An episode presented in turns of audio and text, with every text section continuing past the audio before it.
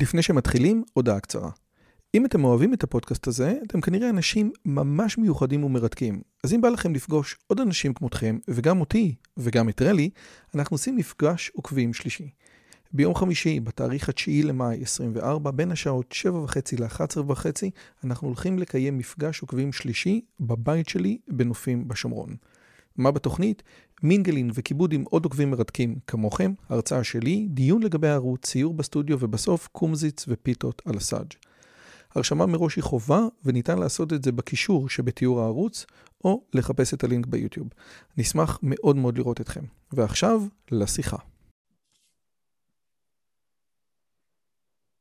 תראו מה זה אופי מגעיל של בן אדם, ועד שאלוהים נותן לבן אדם את התחושה הזאת, את זה שהוא צלם אלוה ממעל, הבן אדם בא ומתנגד בדיוק בגלל הדברים הללו לאלוהים, וזורק את אלוהים מהמשוואה.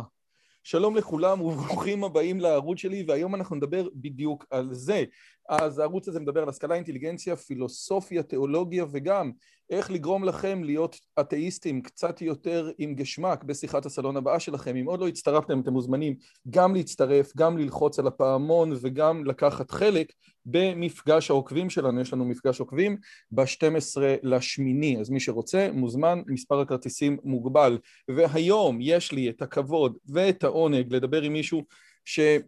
רציתי לתפוס כבר הרבה מאוד זמן, אבל הוא היה בחו"ל, תומר פרסיקו, או דוקטור פר, תומר פרסיקו, ועליו נאמר גדול מרבן שמו, אה, שהוא בעל הבלוג המדהים לולאת האל, וחוקר דתות שלו ושל אחרים, ובאמת דמות מרשימה מאוד בכל מה שאפשר להגיד על, ה, אה, על, על כל עולמות הדת, בין בצד המזרחי שלה ובין בצד המערבי שלה, ואנחנו באים לדבר איתו על הספר החדש שלו שיצא, ב, לא, זה לא קשור אליי, שיצא בהוצאת ידיעות שנקרא אדם בצלם אלוהים, ולפני זה להגיד לו ברוך הבא תומר, כי הוא עכשיו חזר מכמה שנים שהוא היה בברקלי, אז קודם כל ברוך הבא לישראל, איזה כיף שחזרת אלינו.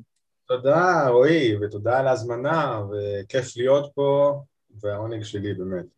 אז קודם כל, תראה, אנחנו ניסינו לדבר כבר על הספר הקודם, שהוא מרתק, אבל מכיוון שאיך אומרים, יש ביהדות את החשיבות לזמן, אז עכשיו יצא הספר החדש, אז אנחנו נדבר עליו. קודם כל, איך היה באמת החזרה, ההתאקלמות, הייתם שלוש שנים, נכון? כן, שלוש שנים בברקי, קליפורניה. ההתאקלמות לא הייתה, היא עדיין הובה. אתה יודע, לא קליפורניה. השאלה אם הילדים שלך עדיין מנומסים, זו, זו, זאת השאלה. הילדים עוד לא נכנסו לבית ספר, אז אנחנו מחכים לשוק אה, רק בספטמבר. בינתיים, כן, בינתיים הם, אה, הם עוד... הם עדיין עומדים בתור. נו, יפה, נחמד, נחמד. זה כיף לראות את זה. אז תקשיב, אני חייב להגיד לך, אנשים שאלו אותי, אנשים אמרו, תקשיב, זאת כריכה יוצאת מגדר הרגיל. עכשיו, על כל הכריכות של ידיעות אומרים אמילי זרטל, אבל נראה לי שזה מעבר לזה, יש פה עוד משהו, נכון? אלי זרטל? מה? אמילי, אמילי, אמילי זרטל, זה תמיד עיצוב הכריכה שלהם. עיצוב הכריכה הוא של סטודיו פיני חמו. ממש יפהפה, יפהפה. האמת היא שזהו, אני, אני, אני הצעתי להשתמש באדם הוויטרובי בכל מקרה, כי גם uh, הוא מתאים בצורה מעולה וגם אין עליו זכויות. כן? וינצ'י מת ממש מזמן, ואפשר לעשות מה שרוצים עם הציורים שלו, וזהו, והם מצאו את, ה, את הספורטאי הזה, אה, המכביסט העתיק, וזה באמת יצא נהדר, באמת הם עשו עבודה נהדרת. אז טוב, אז קודם כל, אה, יישר כוח, והספר בהוצאת ידיעות, ושווה לקרוא אותו, ויאללה, בואו נתחיל, יש לנו, אנחנו, אנחנו מתחילים מהשאלות הקשות ועוברים לשאלות היותר קשות, בסדר? בטח. עכשיו, אני, בריין מגי אומר שכאשר אתה מדבר עם פילוסוף, ובהקשר הזה זה, אני חושב שאתה זה חלק מזה, השאלה שאתה צריך לשאול את עצמך זה קודם כל, מה השאלה שמעסיקה אותו? עכשיו, אתה כותב שהשאלה החשובה ביותר שיהודי צריך לשאול את עצמו, האם קרה משהו במאתיים שנה האחרונות. אבל אני לא יודע אם זאת השאלה שמעסיקה את תומר. וכאילו, ולכן אני רוצה לשאול, הספר הזה, אמנם הוא ספר כבד וספר תיאורטי, אבל הוא יותר כמו כמעט מדריך, אתה רוצה לקחת אותו למקום, אתה רוצה שאנשים ישתמשו ויגידו, אוקיי, מה עכשיו, מה הלאה? אז להשלכות נגיע עוד רגע, אבל מה השאלה שגרמה לך להתפלסף ולכתוב כזה ספר? וואו. אמ, הספר, הספר הזה בא למלא כמה וכמה מטרות. אה, אז, אז קודם כל, זו לא השאלה הגדולה מבחינת החיים האישיים שלי, אבל זו שאלה שמאוד מעסיקה אותי מבחינת החברה הישראלית, והשאלה הזאת היא, אפשר לומר, מקומה של המסורת, כן? מקומה של המסורת ש, שאנחנו יודעים, אפילו מהיכרות שטחית עם החברה הישראלית, שהמסורת משחקת תפקיד בכל מיני מישורים, לא רק בחברה אלא גם בפוליטיקה וכמובן באומנות וכן, ואפילו בחוק ו, ובמשפט וכולי. ואני חושב שזה בגלל שלמסורת היהודית יש מערכת יחסים מורכבת, בוא נגיד ככה, עם המודרנה ולכן גם עם המדינה המודרנית. אה, היא לא, היא לא הנצרות, במובן הזה שאפשר להפריד אותה מהמדינה בצורה קלה ו, ופשוט להתנהג אה, כאילו היא נספח לא מחייב של החיים האזרחיים, היא משהו אחר, היא גם יסוד אתני והיא גם תרבות והיא גם אתיקה והיא גם פשוט הזהות של, של, ה, של האנשים שכאן. ו, ואני הבנתי מגיל די מוקדם שכדי לעשות שינוי לכיוון שאתה רוצה בישראל אתה חייב לדעת לדבר יהודית אתה חייב לדעת לדבר את השפה שרוב האנשים מקשרים עם הזהות שלהם אחרת זה לא ידבר אליהם אתה לא יכול לבוא מבחוץ ולהגיד להם כך יש לעשות על פי המוסר האוניברסלי וכולי. זה מה שאתה, אגב, לפני יומיים, אני, אתה יודע, אני עכשיו שבוע שלם אני חופר איך אני תוקף אותך, אבל זה, אבל אני, זה בדיוק מה שאתה אומר בכנס של שלום עכשיו, לפני שלוש שנים. אתה אומר, תקשיבו, את, את, אתם לא מדברים את השפה, נכון? זה בדיוק מה שאתה אומר. עכשיו, אני רוצה לשאול עוד משהו. אפשר להגיד הרבה דברים על קרן תקווה, ועל זה שהם לקחו את המודל של השמרנות האמריקאית ועשו לו קופי פסט לישראל, אבל יורם חזוני אומר, אולי מה שאתה אומר, ואני רוצה לשאול אותך, שעזוב, אל, אל, אל תתבלבל ממונחים, שמרנות אמריקאית, עזוב, חברה מסורתית, כשאנחנו אומרים שישראל היא חברה מסורתית, כמו שאתה אומר, שיש, המסורת היא אלמנט חזק, משי ריבו עד לקנות אופניים ביום כיפור, זה חברה שמרנית במודל האמריקאי שלה. ולכן התרגום הזה הוא לא כזה, אה, אה, הוא לא כזה מופרך. אתה מבין מה הוא אומר? בין אם אתה מקבל אותו. במובן הרפובליקני, כאילו החברה שלנו היא שמרנית במובן שהיא מאוד קשורה למסורת, יש מקום מרכזי למסורת, היא, היא מעוניינת בהמשך המסורת, כן. אמ, אתה יודע, השמרנות הרפובליקנית באה עם הרבה צרכים עודפים כמו ליברטריאניות כלכלית, שלדעתי אין שום קשר בינה לבין שמרנות באופן כללי, וגם פה, אתה יודע, אנחנו מוקמים, המדינה הוקמה על בסיס סוציאליסטי, מבחינת רוב האנשים זה עדיין הגיוני שיש קופות חולים וחינוך חינם וכולי ו... אז, אז יש פה הרבה דברים שלא מתאימים. אבל האם המסורת, שוב המסורת ממלאת תפקיד מרכזי ואם נחזור שנייה למה שאמרנו קודם רציתי לכתוב ספר ששם את המסורת שלנו בקונטקסט גם מהבחינה שהוא מראה עד כמה היא הייתה משמעותית לא רק בדברי ימי היהדות אלא בדברי ימי העולם. העולם, הציוויליזציה המערבית לכל הפחות, כן? מכיוון שהיום הציוויליזציה המערבית השתלטה על העולם, אז כל העולם, כן? וב' אה, עד כמה גם, גם אחרי שאנחנו מבינים את זה, ו, ואולי אפילו בגלל שאנחנו מבינים את זה ומבינים עד כמה העולם השתנה בעקבות המסורת שלנו, אנחנו גם לא יכולים להתעלם מהשינויים האלה ו, אה, ולהמשיך כאילו לדמיין לעצמנו שאנחנו עדיין אה, נמצאים או בשטטל שלפני 400 שנה או במלכות דוד שלפני 2,000 שנה או, או, או, או שלפני 3,000 שנה אה, וכדומה, כן? אנחנו צריכים, אנחנו צריכים להבין ש, שהחיים שלנו שונים וצריך להת, להתאים, ל, ל, ל, ל, ל, אפילו לאתגר וליצור את המסורת שלנו כך שהיא תענה על הצרכים של ה... אה, בזמן הזה. אוקיי, okay, מעולה. אז מה שאני רוצה לעשות זה כזה דבר. אני רוצה להציג את הטיעון המרכזי שלך כפי שאני מבין אותו, כפי שאתה אומר אותו, ואז לעבור, הספר שלך הוא מחולק לחמישה חלקים, כן? אחד, שתיים, שלוש, ארבע, חמש, יש חלק אחד, החלק הכי בעייתי שהוא לא כתוב, זה, או, או שכתוב מעורפל זה מה עכשיו, נו, נו שוין, בסדר, מה עכשיו, ונגיע אליו עוד רגע, אבל נתחיל מעצמיות, חירות, מצפון, שוויון ומשמעת. עכשיו, הטיעון שלך אומר כזה דבר, בסופו של דבר התנ"ך, המקרא, המחבר המקראי, ירחם השם, איפה כל מיני דברים איומים ונוראים, אבל אלוהים שלנו מביא רעיון חדש לעולם, והרעיון הזה שהאדם נברא בצלם אלוהים, צלם, ואתה נותן משהו מעניין, אני, אני כאילו כל כך, אנחנו כל כך בנויים על הרמב"ם, על מורה נבוכים פרק א', שצלם זה רק השכל, אבל אתה, אתה יודע, אתה אומר, זה, זה המצאה, זה המצאה של המאה ה-11, זה המצאה של המאה ה-12, זה,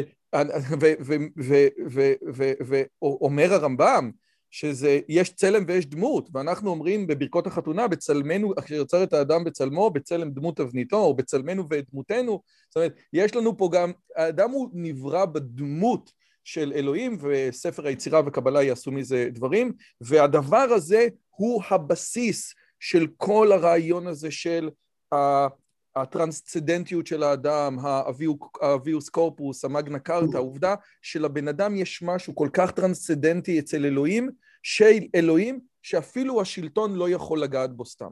זה הרעיון שמי שהביא אותו לעולם זה משה אמת ותורתו אמת. עד כאן חלק א', האם אתה מקבל? מקבל רק בתיקון אחד, הרעיון עצמו שיש יצורים או בני אדם או חצי אלים או מה שלא יהיה שנבראו בצלם אלוהים הוא לא רעיון יהודי יש את זה כבר בעלילות גילגמש, כן? גילגמש ואנקידו, החבר שלו נבראים בצלם איזשהו אל הרעיון הרדיקלי שמביא לנו, שמביאה לנו התורה זה שכל בני האדם נבראו בצלם ולכן אם, או, או למשל במצרים הפרעה נברא בצלם רע או מה שלא יהיה, כן? אבל הרעיון, אבל המהפכה פה היא שאם יש לנו בן אדם אחד גיבור או מלך שנברא בצלם אלוהים ברור שהוא משמעותי מאוד והעלילות שלו, ההיסטוריה שלו משמעותית מאוד.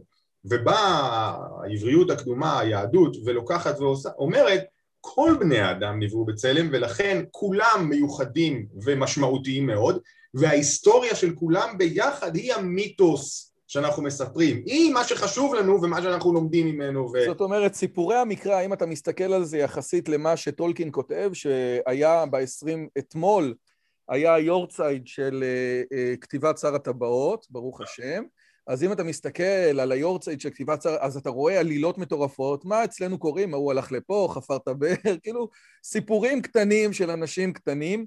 אז אוקיי, אז זה חלק א', ואז החלק ב', והוא מטורף, אומר כזה דבר, מכיוון שיש משהו כל כך גדול באדם, האדם ממש פחד, האדם המערבי, כן? ממש פחד שמישהו ייקח לו את זה. והמישהו הזה יכול להיות, עכשיו כבר זה לא יכול להיות המדינה, זה לא יכול להיות המשטרה, זה אלוהים. ולכן החילוניות או התאיזם, כן, שזה בוודאי, כמו שלא מעט אנשים אומרים, שזאת פריבילגיה מערבית נוצרית יהודית, כן? אין, אין אתאיסטים אצל המוסלמים. הרעיון, אין, אין אתאיסטים שקמו מתוך התרבות, מתוך הדת. ואז הוא בעצם בא ומוציא את אלוהים מהמשוואה. אז כל מי שמספר שאלוהים יצא מהמשוואה כי אנחנו יודעים את ה-DNA ואנחנו יודעים את הסליל הכפול ואנחנו יודעים את גלילאו וקופרניקוס וכל הדברים האלה שקר וכזב. בוקי סריקי. אלא באמת יש פה משהו מהותי הרבה מעבר. זה לא שהיינו צריכים את אלוהים כדי להסביר לנו את הגרביטציה, אלא היינו צריכים להוציא את אלוהים כדי שהוא לא, כדי שהוא לא ייקח לנו את הדבר הגדול בזה שהוא נתן לנו, נכון? נכון, נכון. עכשיו אני, שוב, זה לא בוקי סריקי מוחלט, זה לא שהמדע והאבולוציה ומחקר המקרא והאסטרונומיה לא השפיעו על, קצת על מעמד הדת וכולי, אבל בגדול מה שאני טוען זה שלא תוספת ידע גרמה לנו לדחות את הדת ואת הממסד הדתי ואת אלוהים עצמו, אלא קריאה אתית, קריאה מוסרית ש, ש, אה, ש, שהגיעה מתוכנו שבא, שבמסגרתה כדי לשמור על החופש שלנו, כדי לשמור על האוטונומיה שלנו וכדי לשמור על הכבוד שלנו, על הכבוד העצמי האנושי, היינו חייבים לדחות את קיומו של אלוהים, כי כל עוד שאלוהים קיים, האוטונומיה שלנו בסכנה, החירות שלנו בסכנה והכבוד שלנו בסכנה. אנחנו לא יכולים להיות אדוני עצמנו, במובן שצלם אלוהים בעצם בסופו של דבר חינך אותנו להיות. כל אדם הוא יחיד ומיוחד, כל אדם הוא תבוני, יש לו בחירה חופשית, אנחנו מקדשים את המימדים האלה, ואם אנחנו מקדשים את המימדים האלה, יש איזו סכנה שאיזה מלך מלכי המלכים ירמוס לנו את המימדים האלה, ואז אנחנו חייבים לבצל אותם. עכשיו, אני עדיין לא תוקף אותך, כי אני מחכה ליותר מאוחר, אבל באמת בשלב הזה אני באמת מנסה לשאול שאלה. אני כתבתי ספר על אינטליגנציה, ובספר הזה, בפרק האחרון, אני בדיוק מתייחס לנקודה הזאת, כן? והנקודה הזאת אומרת פשוט ככה, אין, כמו שאומרים הרבנים, כן? אין שום פסוק שנקרא שלח את עמי, יש שלח את עמי ויעבדוני. אין שום פסוק שאומר ואהבת לרעך כמוך, יש פסוק שאומר ואהבת לרעך כמוך אני אדוני. אין שום דבר שאומר, אתה יודע, אה, תנועת בצלם, אין בצלם אלוהים, אין, אין, אין צלם אם אין אלוהים. זאת אומרת, כאשר אתה מוציא את הטרנסצדנטיות, את זה שאתה אומר, אוקיי, האדם נברא, או האדם מחושב, או הערך של האדם הוא מול האינסוף, אז אם אלוהים יצא, אז הערך של האדם הוא מול בן אדם אחר, ואז בוודאי שיש אנשים שהם שווים יותר ושווים פחות, ולא סתם יש כאלה שיגידו שהמקור שכל התנועות היוג'ניות, כן, של, של אוקיי, הוא פחות טוב אז בואו נהרוג אותו, הוא מקור אתאיסטי חילוני במהותו. האם, האם כאילו לא הבנו את זה? זאת אומרת, ברור שניטשה כן הבין את זה, כן? אבל חוץ מניטשה לא הבנו שאנחנו מקרקעים את היסודות אם אנחנו מוציאים את אלוהים? אני רק אגיד לשם ההגינות, זה לא שעל פי מוסר דתי אין לנו מלחמות זוועתיות והשמדת עמים, כן? אז פשוט מסיבות אחרות. אבל אתה שואל את השאלה הבאה, אתה אומר, הבנו ששיח הזכויות התפתח מתוך הרעיון שיש צלם אלוהים ולכן התבונה, הבחירה החופשית, האוטונומיה, הקניין וכולי, הם דברים שמקודשים אה, אה, ושיש לשמור עליהם. אם אתה מוציא את הרעיון של צלם אלוהים, האם שיח הזכויות יכול להתקיים, הוא לא נשען על כלום, כן? ואכן, ואנחנו באמת יודעים שהיו אה, כל מיני הוגים חילונים לחלוטין, ניטשה הוא אחד מהם ואחרים שאמרו תשמע זה, אבל מה... הוא מחזיק מים. ומי הוא אחד מהם, נכון? זה, זה נונסנס און סטילס, כן? זה שכל הזכויות זה סתם משהו שמישהו המציא, כן? אתה המצאת שיש לכל בני אדם זכות לביטוי חופשי וחופש דת ומצפון. איך, ו... אמר, איך אמר נשיא סין לביל קלינטון? אל תדבר אלינו על Human Rights, לנו יש את ה-Human Rights שלנו. כן, כן, והוא התכוון למה. כן, הוא אמר לו, צריכים, יש איזשהו מפגש, קלינטון אומר, צריכים לדבר על Human Rights, הוא עושה לו, אל תדאג, לנו יש את ה-Human Rights שלנו, מי אתה שתביא לי את ה-Human... זאת באמת שאלה, עוד פעם, זאת באמת שאלה קשה, אבל, אבל, אבל העובדה שהדתיים עשו מלחמות, זה באמת עובדה שצריך לתת עליה את הדעת, אבל, אבל פה מכיוון שהשיחה בינינו, לפחות במישור התיאולוגי, לוגי, יש פה איזה משהו שהוא, שהוא, אוקיי, אז על מה זה נסמך, נכון? לא, יש פה בעיה, יש פה בעיה שאנחנו השמטנו את הבסיס לאחר שבנינו את הקומה העליונה ואנחנו חושבים שאנחנו יכולים לחיות רק בקומה העליונה. עכשיו, אני לא אני לא רוצה יודע, להיות נביא חורבן ולהגיד שזה בטוח הולך להיכשל. אה, קונסטרוקציות אנושיות שמבוססות על, רק על הסכמה בין אה, בני אדם קיימות, למשל כסף, כן? זאת אומרת, זה לא ש... אה, אין, אין לנו דברים כאלה, אבל, אבל אם אתה שואל אותי האם זה מסוכן, כן, האם זה מדאיג, כן, זה יכול להיות שאנחנו נתרחק כל כך מהרעיון שהאדם הוא יחיד ומיוחד בגלל איזשהו משהו קדוש מבחינה דתית שיש בתוכו, שאנחנו נפסיק לחשוב שאדם הוא יחיד במיוחד, ואגב, זה באמת גם קורה פה ושם כבר, כן? יש הגות פוסט-הומניסטית, כן? הגות שאומרת בעצם אה, החל מ... זאת אומרת, החל מהמתות חסד בקלות, mm. הפלות אה, עד אה, הטרימסטר ה-whatever, כן? כמו אה, שאגב הרומאים אמרו, יש לך חודש ראשון. אגב, אה, אני חושב, אני צריכים, אה, צריכים לקחת את המודל הזה של החודש הראשון. זה לא חוכמה לעשות הפלות שאתה לא קם בשלוש בלילה, כן? תאמין לי, אם היו עושים הפלות בחודש ראשון, היו לנו סטטיסטיקות אחרות לגמרי. נכון?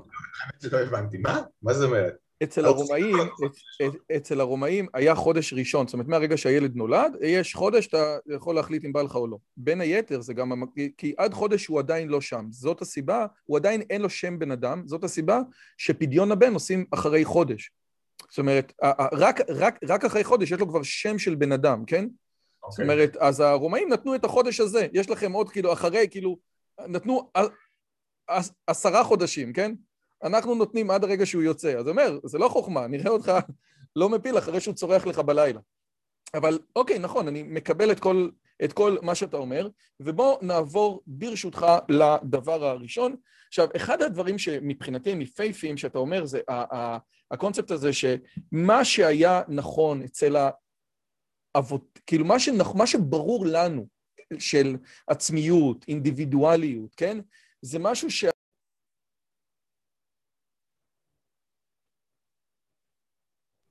רועי? כן, כן, כן, התנתק לרגע.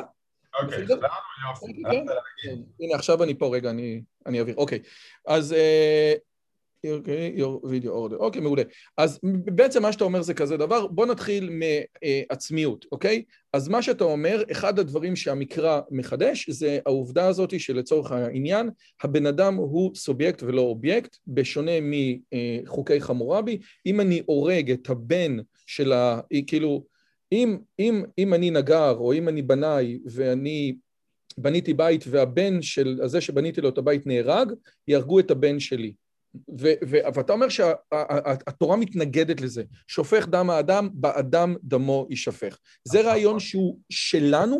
אלוהים עשה את האדם, נכון? וזה המשך הפסוק, אפרופו דיברת על המשך פסוקים, כן? זהו בדיוק. בכל רחבי המזרח הקדום, מסופוטמיה, היה נהוג ש, אה, שהמוסר, החוקים פעלו לפי עיקרון של עין תחת עין, של תחת של, אבל שהסובייקט המשפטי היחיד היה הפטריארך, הגבר שעמד בראש המשפחה, ולכן עין תחת עין זה העין שלו, שן תחת שן השן שלו, אבל זה גם בן תחת בן, בת תחת בת, אישה תחת אישה, כי כל המשפחה שלו הם איברים שלו, כמו העין או היד או וכולי. ולכן אם אני הורג בן של פטריארך אחר, ואני פטריארך, הורגים לי את הבן. אנחנו מבינים את העין תחת עין פה, את ההיגיון הזה, אבל כמובן בשבילנו זה זוועתי, כי יש פה הבן שלי שלא עשה שום דבר רע, אני הרי הרגתי את הבן של ההוא, כן? מקבל עונש, עונש מאוד מאוד חמור, כן? בלי, ש, אה, אה, בלי שהוא יעשה שום דבר רע. עכשיו זה בגלל שהוא עצמו לא סובייקט משפטי. החוק חל עליו בתור חלק מהסובייקטיביות המשפטית שלי. ובאה התורה ואומרת לא, לא יומתו אבות על בנים ובנים לא יומתו על אבות, איש בחטאו יומת. כן? והנביאים אומרים אבות אכלו בוסר ושיני בנים תיקנה זה משהו שלא יכול להיות וכולי וכולי וכולי, כן? למה? כי בצלם אלוהים עשה את האדם. כן? אז יש לנו פה שיטה, שיטה, אה, אה, קודם כל תפיסה אחרת של האדם שמולידה שיטה משפטית שונה. עכשיו, אבל כנגד זה אני יכול לבוא ולהגיד אוקיי, מגניב, חידשת לי, אבל מה קורה לגבי אישה? גם כשאתה מביא את הדברים של האישה, כן? כמו שאצל היוונים האישה הייתה אפילו כאילו אם אישה בוגדת אז לא נותנים לה עונש כי היא, היא לא באמת מבינה שום דבר. גם אצלנו, אתה יודע, האישה לא נענשת כסובייקט, אלא היא משהו אחר. אז למה, אז, אז אלוהים הלך חצי דרך, הוא לא הבין, הוא היה צריך את המאה ה-18, את, המאה ה-19, את הסלפוג'טיות, את אה, סימון דה בבואר?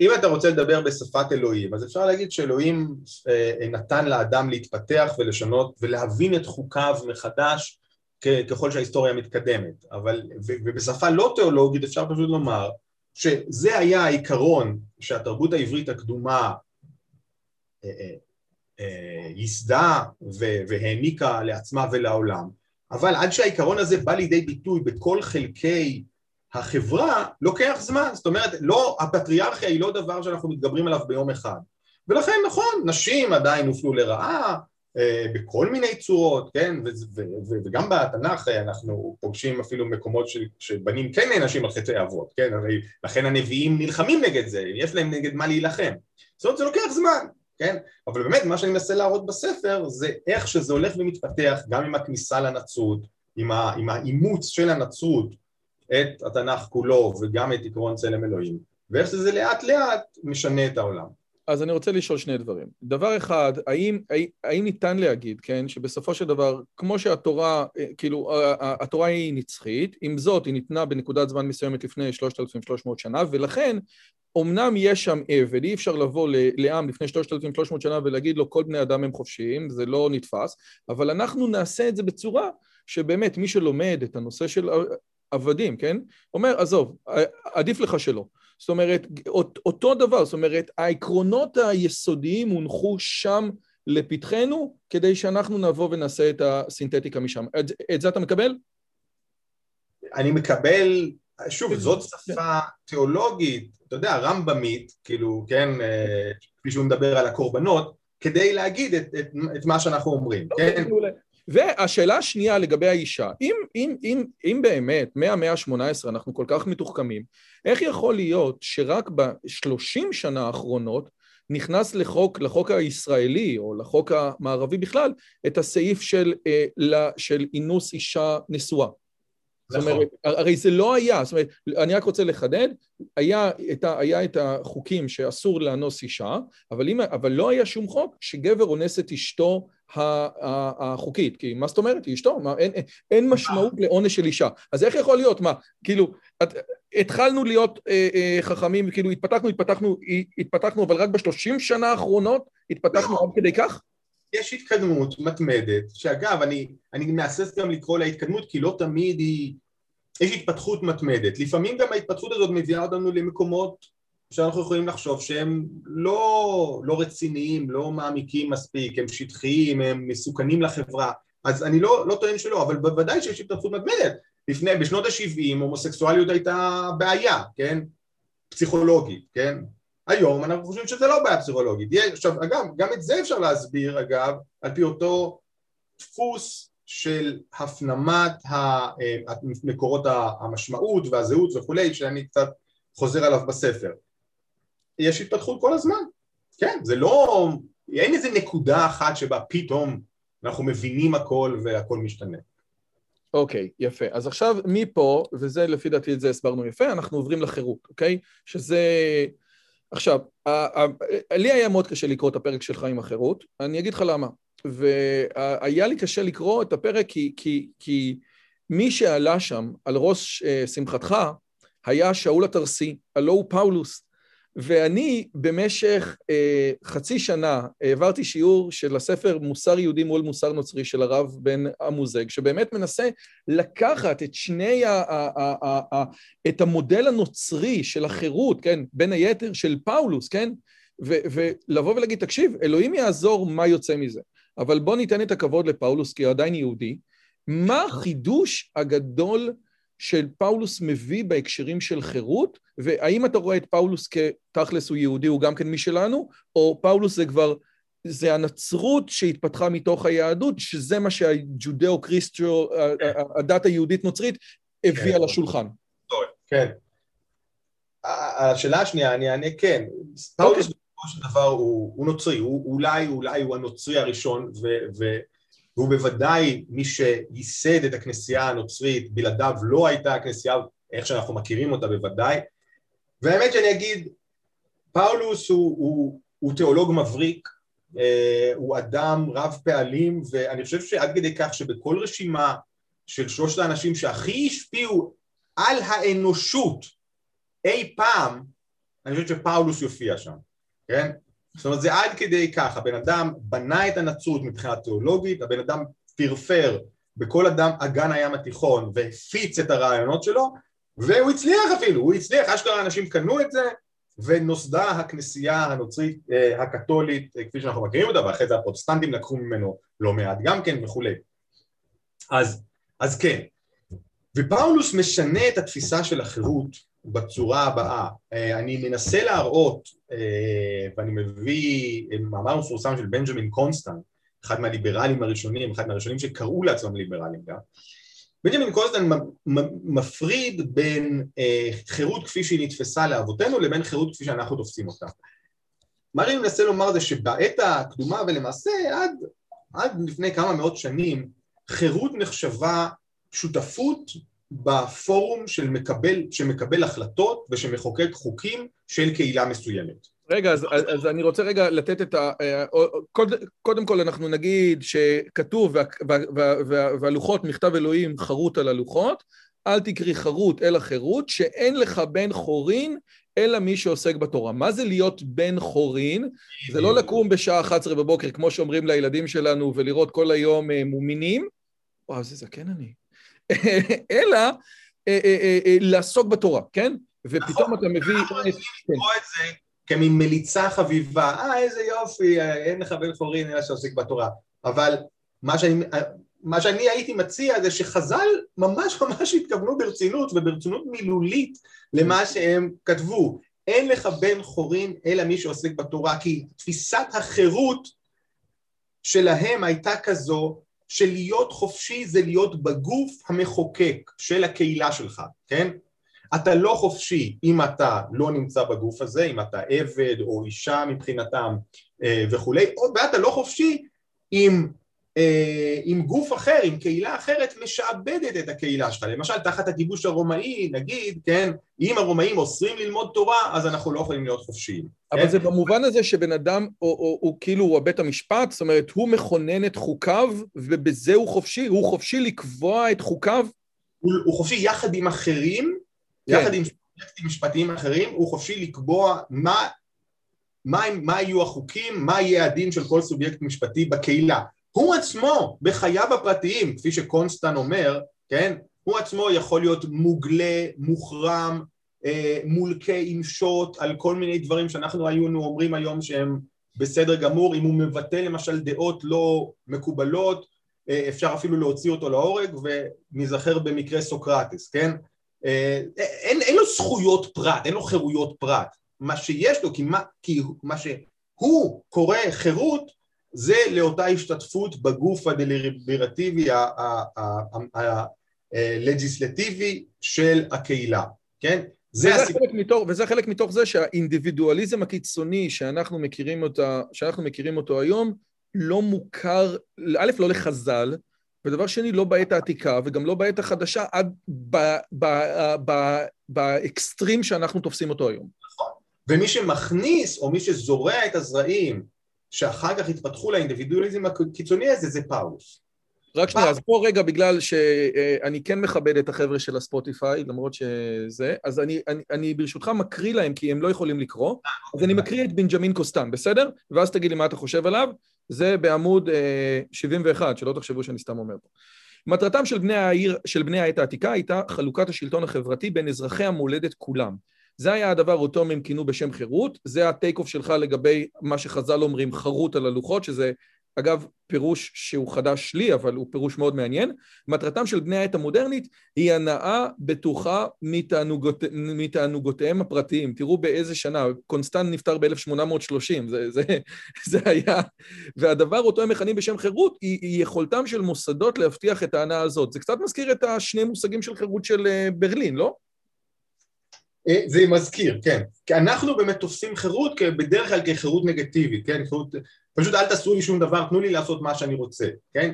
וזאת התפיסה היותר מקובלת בעידן המודרני, וקונסטנט אומר, פעם זה לא היה ככה. אבל כן? פאולוס אומר, אני, אני, אני, אבל פאולוס, שהטירוף המוחלט, אם אני מבין נכון, ועוד מעט אני אכנס באימא שלו, אומר שיש פה חירות מן החטא. יפה. זה, זה, זה, תקשיב, זה, זה, זה, זה, זה, זאת קפיצה אלוהים יעזור איזאת קפיצה הזאת. אבל בוא, לפני שנתקוף אותו, בוא ננסה לתת לו את הכבוד ולהסביר אותו כמות שהוא. אה, בוודאי, יש לי המון כבוד לפאולוס. הוא אומר קודם כל, הוא משנה קודם כל את תפיסת הגאולה, בצורה קיצונית. גאולה במובן, שאגב קשורה כמובן לחירות, כן? שנה אחת לגאולת ישראל, שנה אחת לחירות ישראל על המטבעות של בר כוכבא. Uh, הגאולה היהודית, גם הקדומה, היא גאולה פוליטית, כן? אנחנו יוצאים מעבדות לחירות, אנחנו נגאלים כעם, אנחנו נכנסים שוב תחת מלכותו של בן דוד, של מלך מבית דוד, כן? זאת גאולה. מה זה גאולה? שכולנו חיים שוב בממלכה, אין לך בין הימים האלה וכולי, אלא שיעבוד מלכות. זאת גאולה. פאולוס אומר, רגע, רגע, רגע, רגע, רגע, כל זה זה בכלל לא רלוונטי להיות האדם גאול. האדם נושע מהחטא, מהחטא הקדמון, הוא נושע באופן פרטי על ידי מהלך נפשי, אה, אה, פסיכולוגי, נשמתי, איך שלא רוצים, שלו, של אימוץ ואמונה בישו, כן? אני מאמץ את ישו כמושיע הפרטי שלי, embrace Christ as your personal savior, כמו שיגידו לך מטיפים אוונגליסטים, כן, יפה. ראית, הגעתי מוכן, הגעתי מוכן לשיחה בינינו. מעריך את זה, כן? ואז אתה נושע, כן? אז אתה נגאלת, הכל בסדר. אין שום מימד קולקטיבי לסיפור הזה. עכשיו כמובן שאנחנו בכנסייה ואנחנו ביחד וכולי וכולי, אבל הגאולה היא פרטית. ומה שאני אומר זה שכמו שהגאולה היא פרטית, יש גם תפיסה שונה של חירות, גם החירות היא פרטית, ופאולוס כותב על חירות. חירות אנטי סוציאלית. נכון, החירות היא שלך, החירות היא, אדרבה, היא איפשהו ההתנתקות שלך מההקשר. ובואו לא נשכח מה הנצרות אה, חידשה בעולם הקדום, וזה היה חידוש עצום. הנצרות באה ואמרה, תראה, תראו, הדת שלכם היא לא משהו שאתם נולדים לתוכו. הדת שלכם הוא משהו שאתם בוחרים, כן? וזה לא סתם עוד איזה כת מיסטריות של מיטרוס, או אני לא יודע, כן? כל ה... היו הרבה כתות כאלה וקבוצות כאלה בעולם הנוצ... היווני והרומי, סליחה, כן? אבל גם אם היית באחת הכתות האלה, היית מחויב לדת האזרחית, הרום, הרומאית או היוונית, כן? היית, כולם מחויבים כי זה, ה, זה הסיפור של העיר, זה לא שהפסקת לסבוח לאתנה, כן? פאולוס, במסורת המונותאיסטית בכל זאת, אומר לא, לא, לא, הכל זה שטויות, יש לך רק את העניין הזה, אתה בוחר להצטרף למסורת חדשה, מרגע הזה כל המסורות האחרות לא חשובות, כן? ויש לו כמובן את המשפט ה... ה... המשפיע בצורה לא, לא, לא תאומן מגליטאים, כן? אה, אני, לא רוצה, אני רוצה לצטט את זה במדויק ואני לא זוכר בעל פה עדיין את כל הברית החדשה, כן, איך זה הולך? אה, כי אתם היום, כן, זוכר את זה? רגע, תכף אני אמצא את זה. חכה, אני, אתה יודע מה אני מרגיש עכשיו? כמו קפיץ, אתה מותח אותי ומותח אותי ומותח אותי ומותח אותי ומותח אותי, בוא נראה עכשיו מה יקרה. תמשיך, תמשיך למתוח, נשמה. כי ברוח אחד נטבלנו כולנו לגוף אחד, עם יהודים ועם יוונים, עם עבדים ועם בני חירויים, וכולנו לרוח אחד ושכם. רגע, רגע, רגע, איזה עמוד זה, נשמה? זה עמוד 87. רגע, אז תן לי גם שיראו את, את הדברים האלה. להקריא, חכה, ככה, אז קפוץ ישר לעמוד 88, כי זה ה... זה ה... אה, אגב, אני רק רוצה להגיד לאלוהים, הנצרות זה שטויות ואני נגד כל הדברים האלה, אני פשוט מכבד את תומר, כן. אה, את זה אתה רוצה או 88? לא, 88. ולבש עוד קצת, עוד קצת למטה. הנה, ול... הנה פה. לא, לא, אני לא רואה, ולמטה, אתה צריך ללכת קצת למטה בעמוד. אה, אתה, אתה, אתה, רגע, שנייה, אני אעשה לך את זה פה. הנה, ולבשתם, הנה. את זה אתה רואה? לא. אז אני אקריא. ולבשתם את האדם החדש המתחדש בדעת כצלם בוראו, אשר אין בו יווני ויהודי ולא מילה ועורלה ולא לועז וסקותי ולא עבד ובן חורין כי המשיח הוא הכל ובכל. האיגרת אל הקודסים, שלוש, עשר, אחת עשרה. הוא אומר את זה כמה פעמים, מה הוא בעצם אומר לנו פה? אין יווני ואין יהודי, לא מילה ולא ערלה, לא לועז וסקותי, לא עבד ובן חורים, כל ההבחנות המרכזיות שהיו מובנות מאליהן בעולם הקדום וגם היום, הבחנות בין קבוצה אתנית, הבחנות בין עבד ובן חורים, הבחנות אפילו בין גבר ובאישה, כי זה מה שהוא אומר אה, בגלתאים, שרציתי להגיד, לצדד את זה קודם, כל אלה מתבטלות, מתי הן מתבטלות? כאשר אנחנו לובשים את האדם החדש, את ישו, ואנחנו מדמים לו בצלמו, בצלמנו, צלמנו הופך לצלמו וכולי. יש פה לקיחת הרעיון של צלם אלוהים, הפנמתו, הפיכתו למשהו פנימי, כן? כי שוב, אנחנו שאמרת... בעצם עולים דרגה מפרק א' שלך, מהעצמיות, מהאינדיבידואליות, עכשיו זה באמת, כל בן אדם, גם מול גבר, מול אישה, אנחנו אל מול האלוהים, ואנחנו כבר לא צריכים שום דבר, אנחנו לא צריכים את כל הדברים האחרים, נכון? אנחנו לא צריכים זכות אבות, אנחנו לא, לא צריכים להיות גבר או אישה, משהו, כל בני האדם שווים, כי לכל בני האדם נשמה טהורה, נצחית, שהיא שווה לכל נשמה אחרת, כן, והיא, ואין לה שום characteristics, no, אפיונים אתניים או, או, או מגדריים, ולכן רק היא מול האל רק היא נושעת ורק היא חופשית, וזה האינדיבידואליזם, זה ממש תחילתו של האינדיבידואליזם המערבי כפי שאנחנו מכירים אותו היום. אוקיי, תורי? אתה לא, לפני תורי, אתה רוצה, אה, אני, אני, אני, אני כאילו רוצה להגיד, אתה רוצה להתנצל על זה, אבל המילה היא לא ש... אתה, אתה, אתה, אתה כאילו רוצה, לפני שאני אתן, אה, אה, האם אתה רואה את, ה, את, ה, את, ה, את היסודות ההרסניים ביותר של הרעיון הזה כפי שפאולוס מייצג אותו? או, ש, או, ש, או, שאתה, או שאתה מעדיף שאני אה, אפרט אותם? אתה מתכוון לאיפה הוא מגיע בימינו? לא, אני מקווה איפה הוא הגיע אז, איפה הוא הגיע ברפורמציה, אבל בואו אני אתחיל, אוקיי. פאולוס בעצם אומר את הדברים האלה. למעשה, הטענה, ועוד פעם, זאת טענה שבין המוזג, שהוא חכם אה, אה, אה, איטלקי מהמאה ה-19, באמת בספר מבריק נותן, כי הרעיון הוא כזה, הרבה פעמים אנשים אומרים, טוב, המוסר הנוצרי זה המוסר הטוב ביותר, ובעצם כל הכתיבה של בן המוזג זה בעצם האם המוסר הנוצרי באמת נעלה על המוסר היהודי. הנוצרים, הנוצרים תמיד אמרו שהמוסר שלהם זה הנוצר, המוסר המעולה ביותר. מי שרוצה לדעת איך, איך המוסר הזה יתגלגל יכול לקרוא את הקוד האתי של צה"ל. אה, וכנגד הסיפור הזה, בואו נתחיל מפאולוס. פאולוס בעצם אומר שויאמיניה בהשם ויחשביה לא צדקה. זאת אומרת, מה שבאמת, הוא לוקח את הפסוק של אברהם, הוא אומר, לא הדברים הטובים, לא המצוות המעשיות של אברהם, אלה מה שגרמו לו להיות אהוב על ידי האלוהים, אלא האמונה בהשם. אגב, הרפורמטורים ייקחו את פאולוס ויגידו, אוקיי, אנחנו לוקחים את פאולוס, אנחנו ממשיכיו של פאולוס. עכשיו, מה הם, יגיד בן אמוזג, מה הם המצוות שאברהם עשה? הרי אברהם לא עשה מצוות במובן הטקסי של המילה, הוא לא הקריב קורבנות, הוא לא התפלל, הוא אירח אורחים, הוא עזר לבן אחיו, אבל את כל הדברים הטובים האלה, פאולוס בעצם דיסמיסט, ולמעשה הוא אומר אין קשר, החלוקה הנוצרית הזאת בין, בין זה שהנפש תיוושע לבין זה שהגוף לא רלוונטי, כן? היא או מביאה לקיצוניות, סגפנות מינית, דתית מאוד משמעותית, או מביאה להפקרות בלתי רגילה. אפשר לראות את זה אצל שבתאי צבי, אפשר לראות את זה אצל יעקב פרנק, אפשר לראות את זה בכל המנזרים שיש בהם, אה, אה, אה, בכל המנזרים ההודים, כן, שיש בהם המון פורנוגרפיה, אבל יותר מזה, מכיוון שאין מה לעשות, אין מה להיות טוב, כי זה לא רלוונטי, אז הדבר הזה לוקח את אשר לקיסר תנו לקיסר, ואת אשר לאלוהים תנו לאלוהים. ואני לא אבקש ממך לנהל אורח חיים מוסרי על פני הארץ הזאת. וזה מה שהרפורמטורים יגידו, אנחנו ממשיכי דרכו האמיתיים של פאולוס, הקתולים שאתם רוצים להיות נחמדים, אתם בעצם יהודים. האם אתה נכון. מקבל שזה, שהיסודות ההרסניים האלה, שאגב רבקה שכטר כתבה בזמנו ספר, היסודות התיאולוגיים של הרייך השלישי, ומושכת אותם בחזרה ללותר, אבל בין המוזג מושך אותם בחזרה לפאולוס, כי הוא בעצם הזה שמחלק בין הרוח ובין החומר. מה אתה אומר על זה? קודם כל זאת, זאת קריאה מאוד לותרנית באמת של פאולוס. אני לגמרי מסכים שזה נמצא שם, אבל אפשר לקחת את פאולוס למקומות אחרים, כפי שהכנסייה הקתולית גם קצת לקחה.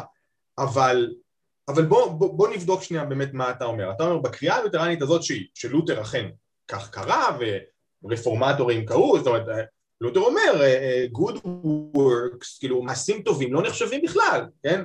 אה, זה נכון, אנחנו מנתקים את המוסר מעבודת השם, זה פשוט לא קשור, אלוהים גם, לא... גם פאולוס אומר, הכל מותר לי, אך לא הכל ראוי להיעשות, רק הוא לא מביא קריטריון לפיו איך אני אדע מה ראוי ומה לא ראוי.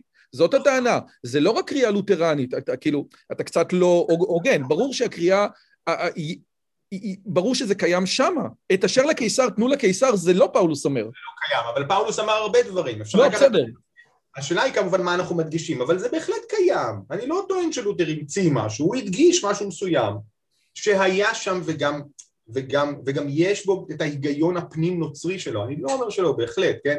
אבל בוא, אני, אני אתן לך שתי דוגמאות למה, למה כן הדבר הזה גם עושה, כן? אוקיי. חוץ, חוץ מאפשרויות להפקרות מוחלטת או לאובססיה נזירית מוחלטת. הוא גם קודם כל למשל מפריד דת ומדינה, כן? כי אם אנחנו אומרים תנו לקיסר את אשר לקיסר לאלוהים אשר לאלוהים, כן? אנחנו אומרים לקיסר אל לו להתערב במה שאני נותן לאלוהים, זה עניין שלי, כן? אם אני באופן פרטי מאמין בישו, עזוב אותי, תן לי, תן לי לסבוח לישו, אם אני מאמין בזהוס, תן לי לסבוח לזהוס, אם אני מאמין ב... ב אני יהודי, תן לי לעשות את הפצקלח הקטנים שלי, כן? אל תתערב. נכון? עכשיו אנחנו נהנים מהעיקרון הזה היום, כן? בואו שנייה נזכר, כן? אנחנו לא רוצים שיכפו עלינו לא כפייה דתית וגם לא כפייה חילונית, נכון? אנחנו לא רוצים שהמדינה תגיד לנו לא, לא, אתה לא יכול, אה, אה, כן, להתפלל בבוקר או וואטאבר, כן? או ללמד את הבן שלך תנ"ך, כן? אתה לא יכול. או שתעשה לנו מצעד הגאווה במאה שערים. מה? כן. עכשיו, דבר שני שזה נותן, זה אומנם מנתק את המוסר מהדת, אבל זה גם אה, מנתק את הדת מהמוסר, זאת אומרת זה הופך את המוסר ל, אה, ל, לממלכה בפני עצמו אה, ש, ש, ו, ש, ש, שמולידה תפיסות מוסריות כמו של קאנט, כן? מוסר הוא דבר אוטונומי לחלוטין והוא מוכרע על ידי אדם בלי קשר לשום דבר אחר, כן? תראה, מכיוון שהפרק הבא שלנו זה המצפון, אז אני, אז אני, אז אני, אז בסדר, אבל את... אתה יודע, יש כאלה שתגידו... כי זה באמת נובע מזה, כן, חופש. אבל כבר אמרו חז"ל, כן, אני לא יודע מי שאמר, שקאנט היה שיכור ממושג התבונה שלו, פשוט שיכור לגמרי. הוא, אתה יודע, ויכול להיות שמושג התבונה, אתה יודע, המטורף, אתה יודע, מה שקאנט נתן לתבונה, אתה יודע, נתן לה, איך אומרים? כמו שנתנו, כמו שהמדינה נתנה לנוחי דנקנר carte blanche, או, או, או יותר מדי איזה, בסוף דברים נהרסים מתוך התבונה. אתה יודע, אה, סטיבן פינקר יכול לכתוב ספר שנקרא Enlightenment Now, ספר מקסים, ואז מישהו יבוא ויגיד לו, תקשיב, אתה יודע, אבל חוץ מגרמניה 39-45 הכל סבבה. אתה, אבל אי אפשר להגיד חוץ מגרמניה 39-45 הכל סבבה.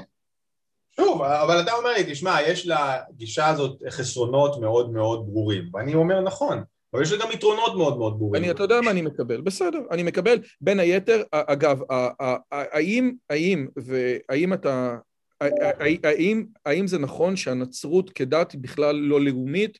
אותו דבר, אין מה שנקרא אהבה מפלה, זאב מגן, הרעיון הזה בדרשה של ישו על ההר, שאומרים לו, הנה, אמך ואחיך פה, הוא אומר לו, אלה אמי, אלה אחיי. זאת אומרת, אין לי, אני אהבה מפלה, אין לי לא עמים ולא לאומים, ואהבה מפלה, ומי שלא אוהב, מי שאוהב את כולם במידה שווה, לא בעצם אוהב אף אחד. זאת אומרת, האם לא, זאת סוג של, אגב, מה שלפי דעתי השמאל מאוד, אה, אה, אה, יש לו את הבעיה הזאת, שאהבה אוניברסלית זה דבר שהוא, אתה לא יכול לגעת בו, כן? אנשים אוהבים את האנושות ושונאים אנשים, כן? האם זה לא היה חלק מתוך הסיפור הזה שהנצרות במהותה הייתה אנטי-לאומית? אני לגמרי מסכים. זה אחד, זאת אחת אה, ההתפתחויות הלוגיות שנובעות מתוך המילים שקראנו של פאולוס. כן, נכון, אין לאומים, אין קבוצות אתניות, אדרבה, אם אתה נאחז בקבוצה האתנית שלך ובלאום שלך, או אפילו במגדר ובמין שלך, ושים לב שהיום זה רלוונטי, כן? אתה, אתה גם, קודם כל מתעסק בדברים לא רלוונטיים, ושנית אולי אפילו בוגד במחויבות שלך לא, לאוניברסליות, כן? למין האנושי האוניברסלי או לאינדיבידואל ה, אה, שהוא מעל ומעבר לכל מאפייניו, כן? נכון, נכון, זה ממש שם, וזה מגיע לזה, ו, ו, ואתה צודק גם ש, שהרבה מהשמאל היום בעצם מבטא, עד כמה שהשמאל לא דתי בהרבה מקומות, מבטא רעיונות שנעוצים במילים האלה של פאולוס, כן? שאומר למשל, שוב, למשל, בוא, בוא, אפילו שפאולוס אומר אין גבר ואישה, כן? למה? למה אין גבר ואישה? כן, זה בגליתים, תן לי שנייה לקרוא למה. כי זה באמת הפסוק הכי אולי, זה, כן? אני אקריא את זה, זה מגליתאים 3, פסוקים 19 עד 26. כי אתם כולכם בני אלוהים על ידי האמונה במשיח ישוע. כי כולכם אשר למשיח נטבלתם לבשתם את המשיח. ואין עוד יהודי ולא יווני, אין עבד ולא בן חורין, אין זכר ולא נקבה, כי כולכם אחד אתם במשיח ישוע. ואם למשיח אתם, הנכם זרע אברהם ויורשים על פי ההבטחה. כן, פאולוס עושה אותם כבר היהודים האמיתיים, יורשים על פי ההבטחה לאברהם. כי עכשיו ההבטחה לאברהם היא לא אתנית. זה לא סיפור של עם מסוים, זה לא סיפור של שושלת גנטית, זה סיפור של אמונה שכל אינדיבידואל מכריע עליה בעצמו. כן? וההכרעה הזאת הופכת להיות ההכרעה היום, ושוב, באחד הנתיבים שהדבר הזה מתפתח בו, הופכת להיות ההכרעה האם אני גבר או אישה, האם אני זכר או נקבה, כן? וכל מה שחשוב זה ההכרעה שלי, כי אני מנותק לחלוטין מהתנאים הסוציאליים, זה לא משנה מה חושבים אחרים, זה לא משנה מה, אה, אה, וגם כמובן לא משנה ביולוגית איך נולדתי, כן? כל מה שחשוב זה ההכרעה שלי, ההכרעה האינדיבידואלית שלי. אז כן, זה מגיע לזה, כן? מעניין, כאילו, אתה, אתה בעצם אומר שהיסודות של הטירוף המגדרי... לא אמרתי טירוף. אני אמרתי טירוף, כי זה הערוץ שלי. היסודות של הטירוף המגדרי, היסודות התיאולוגיים שלהם יושבים בין היתר ב... הנה, הבן אדם בורא את עצמו, והוא בורא את עצמו... הבן אדם בורא את עצמו. לאקסטרים. כל מה שחשוב. איפה המרכז? איפה המהות של מי, מי שאתה? אז בשביל פאולוס המהות זה בנשמה הנצחית וה, והאוניברסלית במובן הזה שאין לה מאפיינים עדתיים, אתניים, מגדריים, אה, אה, אפילו מעמדיים, כן? עבד ובן חורין וכולי. אין לה שום מאפיינים כאלה, לכל אחד יש את הנשמה הפרטית שלו וזה כל מה שחשוב. עכשיו היום אנחנו איבדנו כבר את הדיבור על נשמה, כן? אנחנו חילונים, כן? אבל העיקרון הזה שמה שיש לי בפנים הרבה יותר חשוב ומכריע על מה שיש לי בחוץ, העיקרון הזה נשמר, ואנחנו רואים אותו למשל בשדה המגדרי, כן? ולמשל כפי שאמרת קודם גם בשדה הפוליטי, כל מה שחשוב זה האינדיבידואל, הקולקטיב אמור בסך הכל לתחזק איזושהי מסגרת בשביל האינדיבידואל. אוקיי, okay. אגב, שוב, אני, אני באמת חושב שמי שרוצה, הספר של בן המוזג באמת הוא, הוא, הוא, הוא מרשים מאוד ב, ב, בסיפור הזה, כדי באמת לתת את ה, לפחות את הצד היהודי של תפיסת מוסר, שה, ש, שהצד היהודי היה צריך גם לייצר מוסר של ממלכה. זאת אומרת, לא רק מוסר פרטי של בן אדם, של אימא תרזה בוודאי אישה מוסרית, כן? אבל, אבל הממלכה כממלכה לא הייתה צריכה להיות מוסרית, כי את אשר לקיסר לקיסר. וליהודים היו שתי מערכות כאלה, ואנחנו תמיד שפטנו את המוסר היהודי, הפרטי, דרך המוסר היהודי של המדינה. זה מאוד, מאוד מעניין לדעת את זה. הפרק השלישי שלך... רגע, תן לי עוד מילה אחת. הפרה, זה שלך. יודע, עוד לפני שאנחנו מגיעים לסיפור המגדרי, הטרנס, אה, אה, ג'נדרי וכולי, בוא נשים לב שאותו היגיון גם קצת לפני זה קובע בשבילנו שנשים שוות לגברים ושמגיעות להן את, את אותה אוטונומיה, את אותה חירות, את אותה יכולת הכרעה, כן? כי מה שחשוב זה לא הגוף, מה שחשוב זה מה שבפנים, התבונה או הרצון החופשי או מה שפעם היו קוראים הנשמה, כן? ו, וגם את זה הנצרות נותנת לנו. וכפי שאני אומר בספר, צריך לשים לב, באמת התרבות העברית הקדומה, אפילו היהדות כבר, כי אנחנו מדברים כבר על התלמוד, כן? לא מעניקה שוויון לנשים, כן? ופאולוס בא, ולמשל אחד הדברים שהוא עושה זה לומר לגבר, לאישה אסור לבגוד בבעלה, אסור לשכב עם גבר אחר, אבל גם לגבר אסור לשכב עם אישה אחרת, אפילו אם היא רווקה ולא נשואה, כן? כן, אבל אתה לא הוגן קצת, כי אתה אומר, הדברים האלה נמצאים, פאולוס לא מדבר על שוויון לנשים, אתה יודע, פאולוס גם אומר שעבד שווה לכולם ואין סקרט... אה, זה כאילו, אתה אומר, יש יסודות בפאולוס, יש יסודות בפאולוס, שמהם במאה ה-19 אנחנו נבקש שוויון לנשים, אגב, צריכים רק להזכיר שמי שביקש שוויון לנשים זה הגברים וכו' וכו', אבל עזוב את זה. בסדר, אני מוכן לקבל את זה. אבל אתה אומר, ביהדות אין שוויון לנשים, אבל אתה לא, אבל אתה לא אומר את הצד השני, שאפשר למצוא שבעת אלפים זיליון מקורות שהיסודות האלו, אנחנו לא נעשה, אה, איך אומרים, ציטטה מול ציטטה, כי אתה בוודאי יודע את זה אם היית צריך להביא ציטטות יהודיות שיש בהן את היסוד הזה. נכון או לא? אתה, אתה מוכן לקבל שאת היסוד הזה שאתה מדבר עליו שנמצא אצל פאולוס... כל מה שאני מדבר מגיע בסופו של דבר מיסודות ושורשים שנמצאים במסורת היהודית. הרי צלם אלוהים זה משם, בוודאי, כן? אבל אי אפשר להתעלם מכך שפאולוס במאה הראשונה לספירה כמחוקק בעצם, כן? קובע שניאוף הוא דו צדדי ובאותו זמן ואפילו כמה מאות שנים אחרי זה יושבים תנאים ולא קובעים את זה, כן? אז יש פה עניין, כן? לא, אני, אני, אני מוכן לקבל, אבל הם כן, אבל הם כן יקבעו, עוד, עוד פעם, אני, אני גם... עוד פעם, זה, זה משהו שאני לא מכיר עד כדי כך לבוא, אבל אני, אני מהגמרא שאני למדתי, בן אדם שמתעסק, בן אדם שנואף, אמנם אין לו אולי את החוקים, אבל אין, אין, אין לו את ה... לא יתבעו אותו על פני משהו מסוים, כן? זה לא חלק מהתרי"ג, אבל יגידו, לא, זה, זה לא... אתה התנהגת פה לא בסדר. כי, כי היסוד הזה זה... אבל עוד פעם, מכיוון שאני לא מכיר, אז אני רוצה לעבור לחלק השלישי. עד עכשיו עלינו יפה מה, מפרק אחד לפרק שתיים. פרק שלוש זה עוד עלייה של מצפון? אני, אז אני אומר, אני חושב שזה נובע מזה. עכשיו, בפרק שלישי אנחנו מדברים, בעצם, מתחילים לדבר על חשיבותו של המצפון, ולכן גם על הדרישה לחופש דת ומצפון. חשיבותו של המצפון מגיעה מכך שהוא האיבר הפנימי שעל פיו אנחנו מכריעים, כן? אנחנו בשביל פאולוס הרי, הרי הדבר הכי חשוב זה ההכרעה שלך, כן, להקדיש את חייך לישו או להאמין בישו וכולי.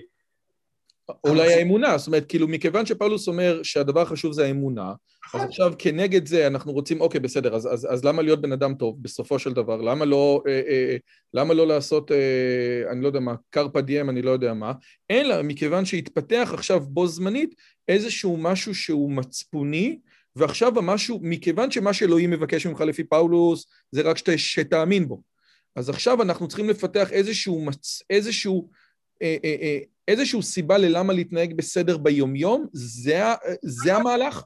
המצפון שאני מדבר עליו הוא בעיקר חופש דת ומצפון, הוא בעיקר המצפון הזה, כן? הוא בעיקר המצפון שנותן לי להכריע את ההכרעה האמון, האמונית שלי ללא הפרעה, כן? זה לא המוסר, זה לא המוסר. נכון, זה לא מוסר, כן? אוקיי. ואז אני מביא את הדוגמה של לותר, כן? לותר שמורד בכנסייה הקתולית ובעצם אה, אה, פותח ברפורמה של הכנסייה וכמובן יוצא נגד כל מיני מוסדות כנסייתיים שהיו באותה תקופתו וב-1521 אה, בוועידת ורמס מגיע בעצם למקום שבו הוא עומד מול הקיסר ובישופים רציניים שבאו לאלף אותו בינה ובעצם אה, אה, ובעצם דורשים ממנו לחזור בו והוא אומר לא אחזור בי מפני שהמצפון שלי אסור לדבר האלוהים המצפון שלי מחובר לדבר האלוהים כפי שאני מפרש אותו מתוך הברית החדשה ודבר כזה זה משהו שאני לא יכול להתכחש לו זה לא ואלה אם כן תוכיחו לי מתוך כתבי הקודש שאני טועה זה לא משנה מה האפיפיור אומר, זה לא משנה מה הוועידות הכנסייתיות אומרות, אני לא יכול לחזור בי, כן? וזה רגע דרמטי, זה רגע שבו המצפון הפנימי של הפרט גובר כמקור סמכות על המסורת ועל הסמכויות שמפרשות את המסורת. הסמכויות... הטרגדיות היווניות לא נוגעות בזה? אה, לא, זאת שאלה, אתה יודע, הטרגדיות היווניות לא נותנות את הנקודות האלה שבן אדם עומד אל מול מה שהיה, אתה יודע, מול מה שהאלים רוצים, למול מה ש... אני לא יודע מה החוק הפנימי שלו אומר? אני באמת שואל, אני לא, לא, זה, זה, זה... אה, אני מנסה לחשוב, אדיפוס לא, אנטיגונה לא. אנטיגונה לא. אה, בוא נחשוב, לא יודע. לא, זאת אומרת, הרעיון הזה של בין מה שראוי, בין, בין, כאילו בין מה שאני חושב בלב, כן, ובין מה שהאלים אומרים, אה, אה, אה, זה, זה לפי דעתי מתח ש, שהוא הוא, הוא לא מתח שמתחיל, ב, ב, שמתחיל אצל לותר, לא? זה, זה מתח בסיסי אצל כל בן אדם.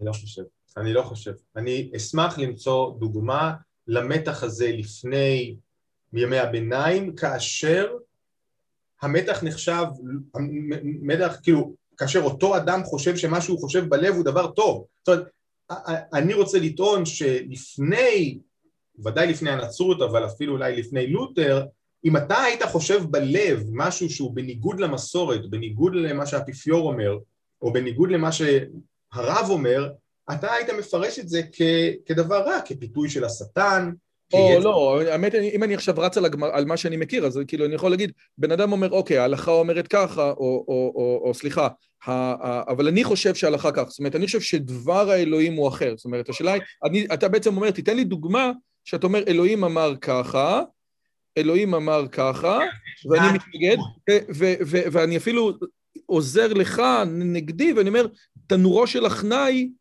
תנורו של אחנאי זה לא ככה, כי, כי זה לא... כי בעצם החידוש הגדול של חז"ל זה שאנחנו מכוננים את החוק שלנו פה. אגב, שזה גם סוגיה מעניינת, כן? זאת אומרת, לא מעניין אותי מה אלוהים אומר, אבל לא בגלל שהמצפון האישי שלי אומר, אלא בגלל שההלכה אומרת. אתה פה נוגע בנקודה שהיא קצת עדינה. כאילו, אתה לא תסכים איתי שתנורו של הכנאי, אגב, אני חושב בצדק, מתאר את הסוגיה הזאת. נכון, ו- אבל אני אפילו, אפילו לותר עדיין לא במקום שהוא אומר המצפון הוא מה שקובע בשבילי. הוא אומר, המצפון הוא מה שקובע בשבילי מה דבר האלוהים אומר, ודבר האלוהים הוא מה שקובע בשבילי, כן? גם כן, לותר עדיין איננו אדם מודרני. אני לא חושב שהוא, אני לא, באמת, אני לא חושב שמישהו חשב שמתוך עצמו, לפני לותר ובכלל, אה, מתוך עצמו הוא יכול לדעת מה טוב ומה רע. מה טוב ומה רע זה תמיד עניין שאלוהים קובע, שליחי אלוהים קובעים וכולי וכולי. רק בעידן המודרני, וזה חלק מההתפתחות שהביאה לאתאיזם, אנחנו הצלחנו למצוא או ליצור מקורות אלטרנטיביים למוסר. אוקיי, okay, עכשיו, אחד הדברים שאתה נותן שם בפרק, שזה אה, על, על אותו כפר שאומרים, אנחנו ננהל אותו כמו שצריך. עכשיו, כל בן אדם שאומר לשון הרע, הורגים אותו, וכל איזשהו כפר מאוד מעניין, ואז אומרים, טוב, צריך לנסוע כמה אנשים כדי להעביר את אה, דבר האל, ואז אה, אה, נהיה שם כזה בלאגן וכזה סמטוחה, ומסתבר ש... אה, אה, ואסור להתגרש, אז כולם רבים, ופשוט מוצאים הרבה להורג, עד שמתחילים שפשוט כל גבר שרוצה להיות עם אישה, הם מתחתנים, כמו שהמוסלמים עושים את זה, שהם אונסים את היזדים, את היזידים, כאילו, מתחתנים איתם ואונסים אותם והולכים, ובעצם אתה מתאר משהו שהוא מאוד, אה, מאוד ציורי, אבל בעצם זה אומר, עזוב, זה, זה כאילו, זה לא עובד. זה, זה, טירוף מוחלט אבל זה, כן, זה סתם, וזה באמת דוגמה לרצון כאילו ליישם על פני הארץ את מלכות האלוהים, זה תמיד לא נגמר טוב, כן? גם אם זה, גם אם זה בגרסה הבולשביקית של הסיפור, כן? בגלל, אולי, אולי בין היתר, אתה יודע, כי יגידו, אתה יודע, הרבה פעמים אנחנו מדברים שהעקרונות של המהפכה האמריקאית, ש, שעושה רושם שאתה, בקריאה של הספר שלך, אתה, אתה באמת רואה אותם אל מול העיניים שלך, כן? העקרונות של המהפכה האמריקאית בעצם אומרים, תקשיב, הבן אדם הוא רע, כן? זאת אומרת, כמו הובס כזה, הוא, הוא, הוא יצר רע, אנחנו לא יכולים, אנחנו לא נוכל לעשות את מה שעשו בכפר הזה של, איך קראת לכפר הזה? במינסטר, במונסטר, מינסטר, אנחנו לא נוכל לעשות את זה, כי, כי בני אדם הם לא ככה. והתלמוד, יש לו 2,700 דף, ואם כולם היו בסדר, התלמוד היה מצטמצם ל-300 דף, כן? כי, כי, כי זה לא עובד, נכון? כן, לא, ברור. כן. יפה. טוב, ו... טוב, הפרק האחרון אולי, אה, מזה אנחנו עוברים לשוויון. עכשיו, אני רוצה... אה, אתה הרי התחלת מ... אתה, אתה אמרת כמה פעמים שאת הרוחניות שלך, אתה, אתה קיבלת דרך הודו, נכון? זה, זה לא זה, אתה גדלת בבית אה, לא, לא דתי בעליל, ואת הרוחניות שלך קיבלת דרך הודו, ואתה עכשיו חוזר, כן? חוקר דתות אצלו ואצל אחרים. אה, התורה לא הגיעה להודו. אה, אפשר להגיד שהיא הגיעה, אה, אתה יודע, היא לא הגיעה, כן? הרב שרקי אומר שלא סתם יש שם, יש, יש מחסום גיאוגרפי בין המערב לבין המזרח, ששני דברים התפתחו שם בצורה שונה. אין מקום שהוא יותר לא שוויוני מהודו, כן? אותו מקום שבדת שלו יש את הקסטות, אותו מקום. היום אפילו במפלגות של הודו היום, אם יש מפלגות שאומרות שצריכים לתת אי שוויון לקסטות הנבחרת, או אי שוויון של מה שנקרא של קוואטות, של מכסות לקסטות של המנודים. אבל אף אחד בשום פנים ואופן לא אומר שצריך שיהיה שוויון. זה, זה בגלל... רגע, כן. אבל, אבל, אבל... אני מסכים איתך שהודו, זאת אומרת, זה, זה בריג ודה, בכתב קודש הכי עתיק, האנושות מחולקת למעמדות, לקסטות, על פי אה, אה, אה, לידתם, זה לא משהו ש... זה מהותי, כאילו, כן. וזה בין... ובגלל שאתה מתעסק בהודו ואוהב את הודו ומוקיר את הודו, ועוד פעם, הודו זה לא המזרח, המזרח זה לא הודו, אז זה, זה תת יבשת וכו' וכו' וכו' וכו' וכו' וכו'. עם זאת, זה דוגמה למקום שהתורה לא הגיעה אליו, והנה, הוא לא, הוא לא הביא את זה. הנה, בבקשה, פה אלוהים הביא את החידוש הזה, תראה מקומות שאלוהים לא הביא את החידוש הזה, וזה הלך לכיוון אחר. הציוויליזציה ההודית הלכה לכיוון אחר. זה חלק מהטיעון? אני בוודאי טוען שלא היה את הרעיון של צלם אלוהים שם, לא היה את הרעיון של צלם אלוהים בסין, לא היה את הרעיון של צלם אלוהים באפריקה, לא היה את הרעיון של צלם אלוהים באוסטרליה, והתרבויות שם התפתחו בצורה שונה, בצורה שבה כל בני האדם אינם שווים, כן? ואין שום רעיון שהם שווים, ושיח הזכויות לא מתפתח. נכון, כל הסיפור הזה. והמדע לא יתפתח, הוא לא יתפתח בצורה שבסופו של דבר בן אדם עומד במדע ואומר, אוקיי, אז זה מה שאני אומר. אתה יודע, שגלילאו אומר, תקשיבו טוב, זה האמת, זה חלק מתוך, כמו שדיברת בפרק הקודם, על המצפון של גלילאו, אומר, תקשיב, זה שהוא כן אמר נועה תנוע, הוא לא אמר, אבל הוא המשיך, הוא ממשיך קדימה, כי הוא אומר, אני עומד מול זה, יש משהו חשוב ומהותי שאני רוצה להגיד, והדבר הזה לא היה יכול לקרות במקומות אחרים. מבחינת גלילאו גם זה הדבר הדתי הנכון לעשות, זאת אומרת גם כל הרי האנשים האלה היו אנשים בסך הכל די דתיים, כן, ולפעמים מאוד דתיים, וחשבו שהם מגלים את חוכמת האל, את תבונת, התבונה האינסופית של אלוהים כפי שהיא באה לידי ביטוי בחוקי הטבע, כן, ובאיך שהעולם בנוי. עכשיו, אה, תראה, אתה אומר שאתה מצטט את ג'פרסון, We believe that all men created equal. אתה גם מתרגם כל בני האדם, הלכתי לראות ב... ב... בהערות, אם אתה מתייחס לזה שהוא לא אומר כל בני האדם, אלא כל הגברים, אה, אבל בסדר, אה, זה עוד פעם, זה, זה, זה, לא, אני, אני, אני, אני מוכן לקבל ש, שכשג'פרסון אומר את זה, התרגום המודרני שהוא כל בני האדם, אבל ג'פרסון... לא, גם הוא חשב ככה, פשוט בתקופתו, נכון, נכון שהייתה כמובן לא חשבו שלנשים מגיעות את אותן זכויות כמו של גברים. אבל ג'פרסון, הטענה שלי היא כזאת, ג'פרסון לא האמין שכל בני אדם נבראו שווים. ג'פרסון היה ראש הממשלה בגיל 26, היו לו אלף עבדים, ג'פרסון ידע שהוא בן אדם מיוחד מאוד, ועל זה תעיד הגודל של החתימה שלו. הטענה היא שלמרות שג'פרסון ידע שאלוהים ברא חכמים וטיפשים, מוכשרים ולא מוכשרים, למרות שאלוהים, למרות שאתה מסתכל בפשטות על העולם ורואה שאנשים לא שווים, אנחנו צריכים להתייחס אליהם כשווים. אבל זה... הוא אומר את זה, הוא כותב את זה. הוא כותב, ברור שבני אדם לא שווים כפי שאנחנו רואים אותם בפועל. ברור שיש חכמים וטיפשים, יש חזקים וחלשים, יש בריאים וחולים, יש וכולי. אבל הוא אומר, אנחנו מחויבים להתייחס לכל אחד על פי הערך הסגולי שלו. והערך הסגולי שלו זה שהוא נברא בצלם והוא שווה לכל אדם אחר, הוא אומר את זה ואני גם לא חושב שהוא לא חשב ככה באמת, הוא חשב ככה באמת והסתירות שיש בחייו הפרטיים בין איך שהוא חשב לאיך שהוא התנהג הן בוודאי מזעזעות, כן? אבל אתה יודע, אנחנו יודעים שאנשים חיים עם סתירות כאלה, כן? וג'פרסון גם חשב שמוסד העבדות הוא מוסד, אה, אה, הוא, הוא עוולה גדולה מאוד, והוא אפילו כתב שהוא די בטוח שאלוהים יעניש את ארצות הברית על, ה, על כך שהיא ממשיכה עם העבדות. נכון, לכן הוא עשה ילד עם אחת מהשפחות שלו. אז... לא. אה, מה? לא, בסדר, אוקיי, מבין.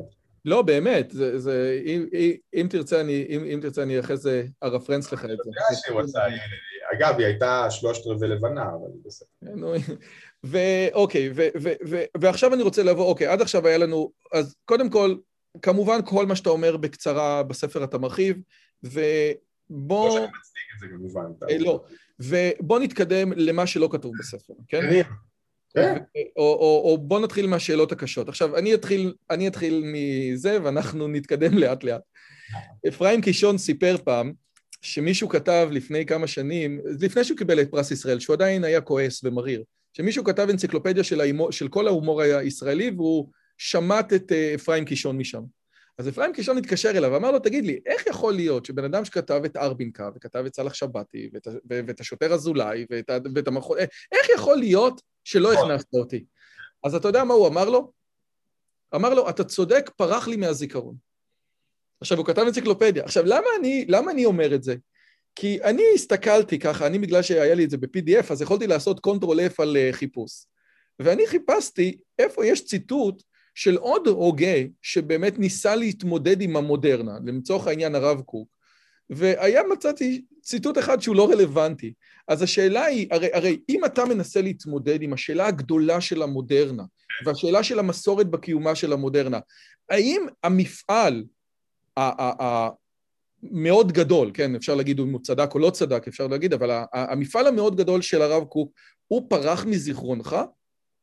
לא פרח מזיכרוני, אני אפילו חצי מהתזה שלי, של התואר השני, מוקדשת לרב קוק, אני מעריץ את הרב קוק, אני אוהב לקרוא את הרב קוק, אבל הרב קוק כותב על המודרנה מתוך תפיסה אה, אמונית מסוימת, יש לו תזה שלמה, נכון? על איך ש... בעצם אנחנו לקראת העידן המשיחי והקדוש ברוך הוא מכוון, שר ההיסטוריה מכוון את הכל. כן, הוא רוצה להחזיר את הנבואה, אבל זה עוד פעם, זה עוד אנשים שמנסים, אתה יודע, עכשיו היה לנו פה שיחה על הרב שגר ועל עם מיכאל אברהם, אותם אנשים שמסתכלים בגדול, אני חושב על עבודות דומות לעבודות שלך, תקשיבו, המסורת כמו שהיא הולכת שלושת אלפים שנה, לבוא ולהגיד שאברהם אבינו הלך עם שטריימל ולמד קהילות יעקב, זה לא עובד.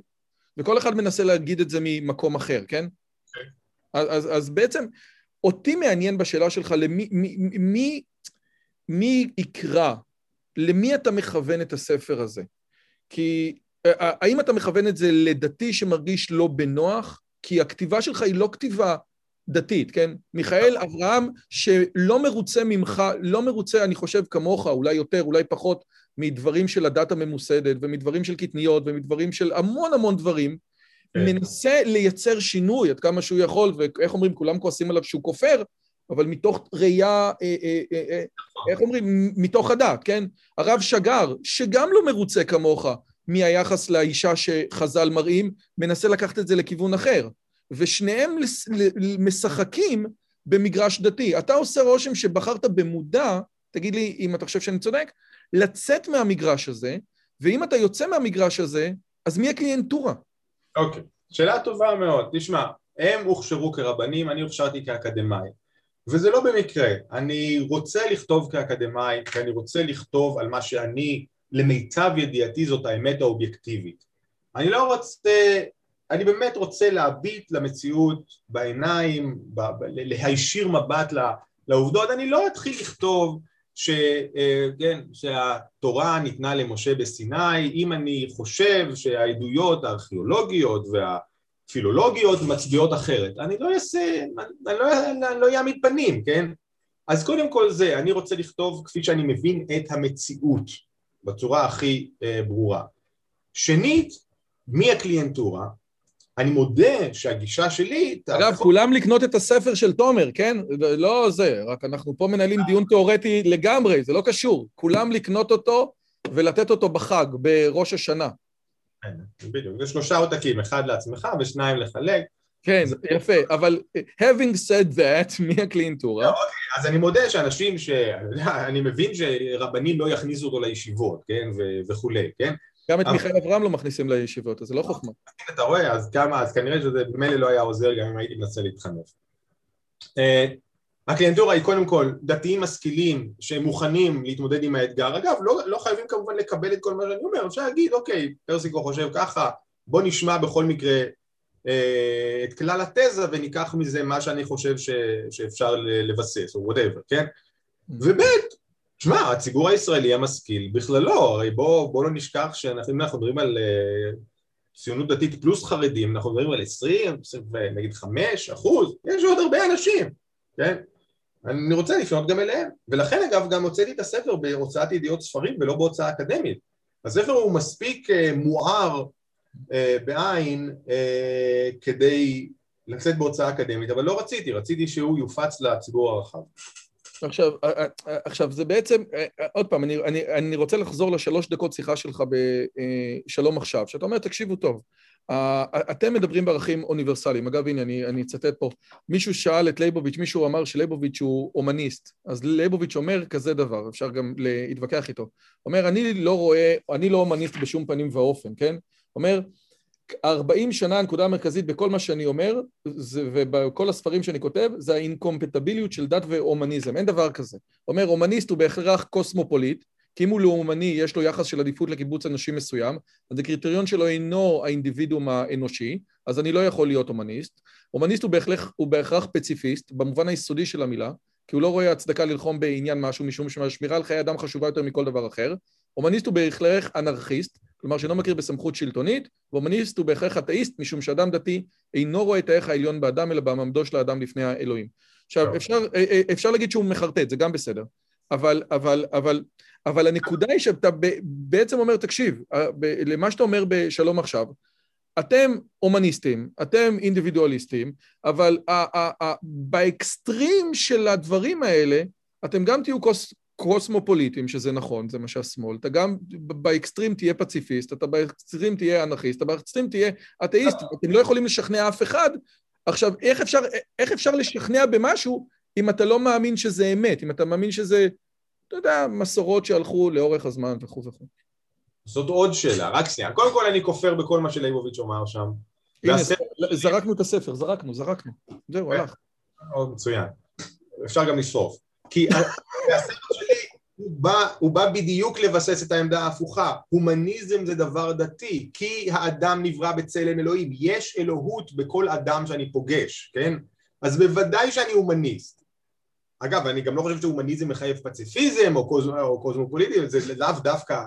עכשיו, לעניינך, קודם כל לסיפור של אותה ועידת שלום עכשיו, אני גם ספציפית התייחסתי, התייחסתי לשני דברים, קודם כל שהם לא מדברים בשפה יהודית, שצריך, כן, זה נכון, ושנית, ספציפית ביקרתי את השיח המרקסיסטי שהם אה, נתנו שם, כן? את ה... כאילו, אם רק נבטיח למעמדות הנמוכים אה, שוויון ורווחה, אמרת בבקשה, המעמדות הנמוכים מצביעים לליכוד, והליכוד 40 שנה בשלטון, אז, אז, אז, היא, אז היא הנותנת שאתם לא צודקים. בדיוק, כן? בכלל כל האשליות המעמדיות האלה, המרקסיסטיות האלה, כאילו זה אף פעם לא עבד, למה שזה פתאום יתחיל לעבוד, כן? פתאום ההמונים יפתחו תודעה מעמדית, מתי זה קרה? כאילו זה כל כך עצבן אותי שעדיין... אתה אומר, היינו בטוחים שאחרי, היינו בטוחים שאחרי מלחמת העולם השנייה אנשים יבינו את זה, ואז הם המציאו את הפרנקפורט סקול ואת ה... מרקס חשב שאפילו קודם, אה, זה, די, זה לא הולך, כן? ואז נכון, הפרנקפורט היה צריך לתרץ למה זה בעצם לא, לא מצליח. אוקיי, בסדר, אוקיי. אז קודם כל זה. שנית, באמת שלא מדברים בשפה יהודית, וכפי שאמרתי בתחילת דברינו, אם לא מדברים בשפה יהודית בישראל, אי אפשר להניע תהליכים, כן? זאת הזהות של אה, אה, רוב האזרחים פה, הם קשורים אליה, הם לא הולכים לוותר עליה. אבל אפשר צריך... לדבר בשפה יהודית אם אתה לא מאמין? כאילו, אה, עוד פעם, ברור שאפשר, יש המון אנשים, כן, אבל באמת, בעומק, אפשר להביא, אתה יודע, הרי אלי שביד פעם אה, אה, הצר על זה, שהבן שלו לא מתעניין במה שהוא מתעניין. זאת אומרת, כמו שהוא חוקר, הוא, אומרת, הוא לא הצליח להעביר את הגשמק הלאה, לא, לא שביד, לא רביצקי, לא כל החבר'ה של העברית. הם היו חוקרים את מה שהם חקרו, ושלום לצ... הרי אתה יודע את זה. אתה מבין? אם אתה באמת לא חושב שזה אמיתי, שזה בעומק נכון, אז אין לזה טעם. אז קודם כל אפשר גם לדעת לתרגם את הערכים האמיתיים ש... שאתה כן מחזיק בהם, נגיד הומניזם ו... ו... אה, ושיח הזכויות, אפשר לתרגם אותם לשפה יהודית, אבל למשל הספר שלי, אם אנחנו במקרה מדברים, בא לתת ליהודי החילוני בישראל סיבות כן לאמץ את המסורת כי הוא פתאום אמור להבין כמה שהמסורת חשובה, כמה שהרעיונות שעומדים בבסיס הערכים שהוא כן מאמין בהם, כמו שוויון, כמו זכויות, כמו פמיניזם, כמו אה, אה, חתירה לשוויון אה, אה, גם, לרווחה נגיד, כן? כמה הערכים האלה נובעים מתוך המסורת ולא היו יכולים להתקיים בלי המסורת.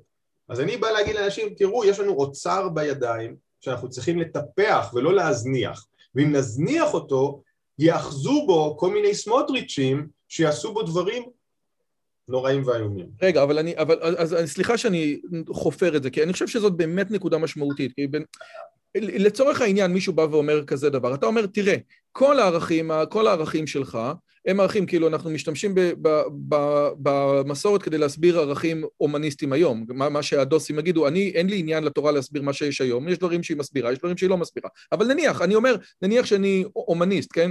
אני, אני תוך, תוך כדי שקראתי את הספר שלך, אז נזכרתי בסיפור של הרמן כהן, ש, ש, שהסביר פעם למישהו, אם זה למניטו, על, על התיאוריה שלו ועל דת התבונה וכל הדברים, אז הוא אמר, איפה בתורה שלך יש את אלוהים שהוציאו אותנו ממצרים, כן? אז, אז, אז אומר, נניח שאתה אומניסט, כן?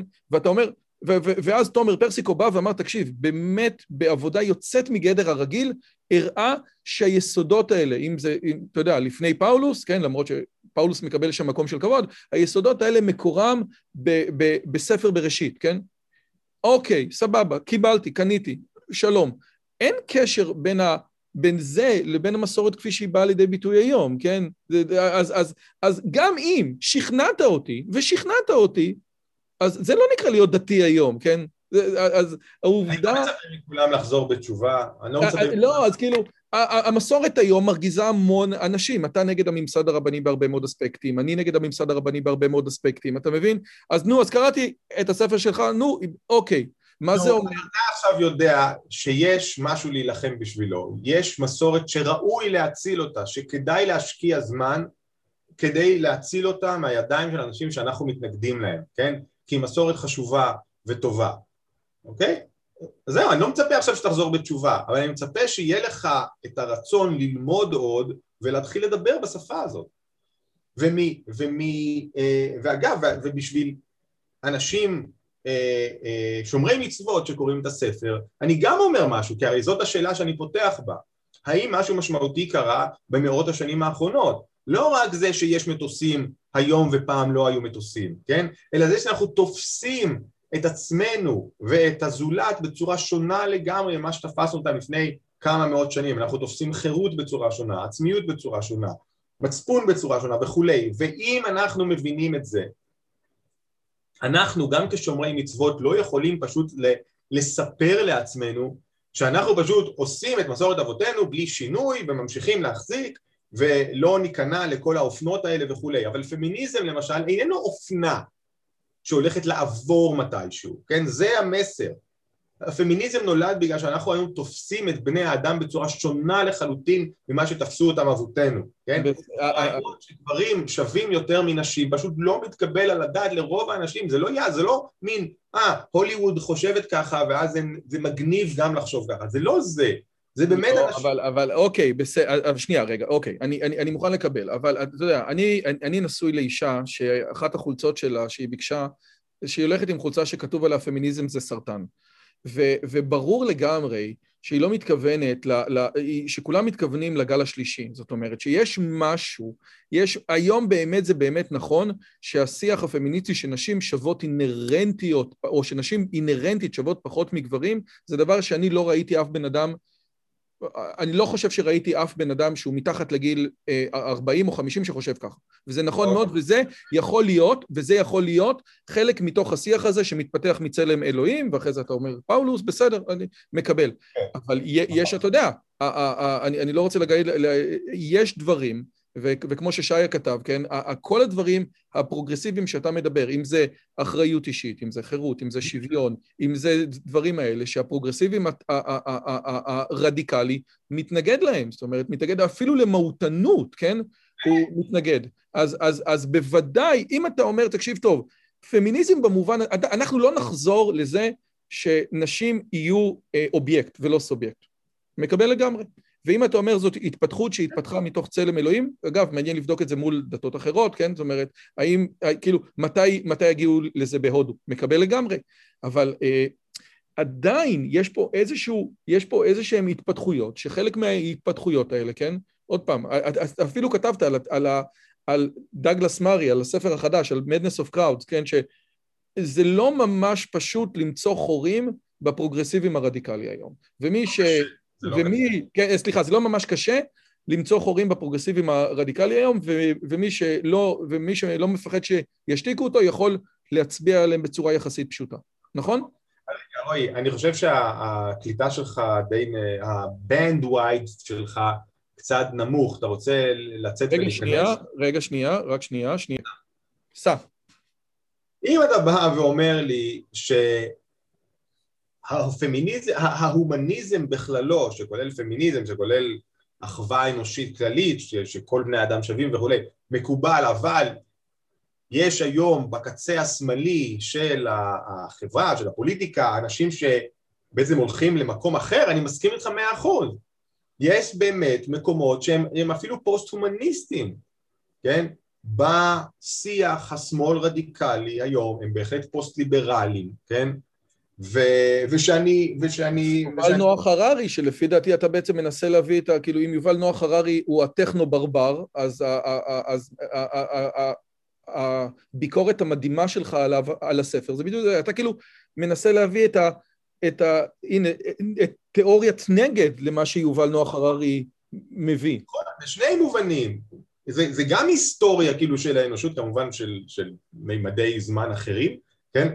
אבל אבל אני, אני לא מסכים עם הארי גם ב, אה, אה, ב, במהלך שלו שעושה רדוקציה בעצם לכל דבר, לכל תופעה בעולם, לחלקיקים הכי קטנים שכאילו רק הם אמיתיים וכל דבר שמעבר לזה יש בו, אנחנו מפקפקים בתקפותו, באמינותו, גם זה, וגם ספציפית לגבי היהדות, היה לי ויכוח על, על גבי אה, דפי הארץ עם הררי שכתב מאמר על כך שתכלס בואו נשכח מהתרומה של היהדות לעולם כי לא תרמה שום דבר משמעותי ואני כתבתי לו מאמר שהספר הזה הוא בעצם פשוט הרחבה מאוד מאוד גדולה שלו שעם כל הכבוד מה אפשר לעשות כן? נרצה או לא המסורת המונותאיסטית היהודית תרמה וואחד אה, מוסדות חברתיים אז אתה מקבל את זה בכבוד שאתה בעצם, זאת אומרת, אם הררי מביא הגות מאוד בתוך, מאוד קשה, מה שנקרא טכנו-ברברית, אפשר להיות טכנולוג, אבל בעצם לחזור,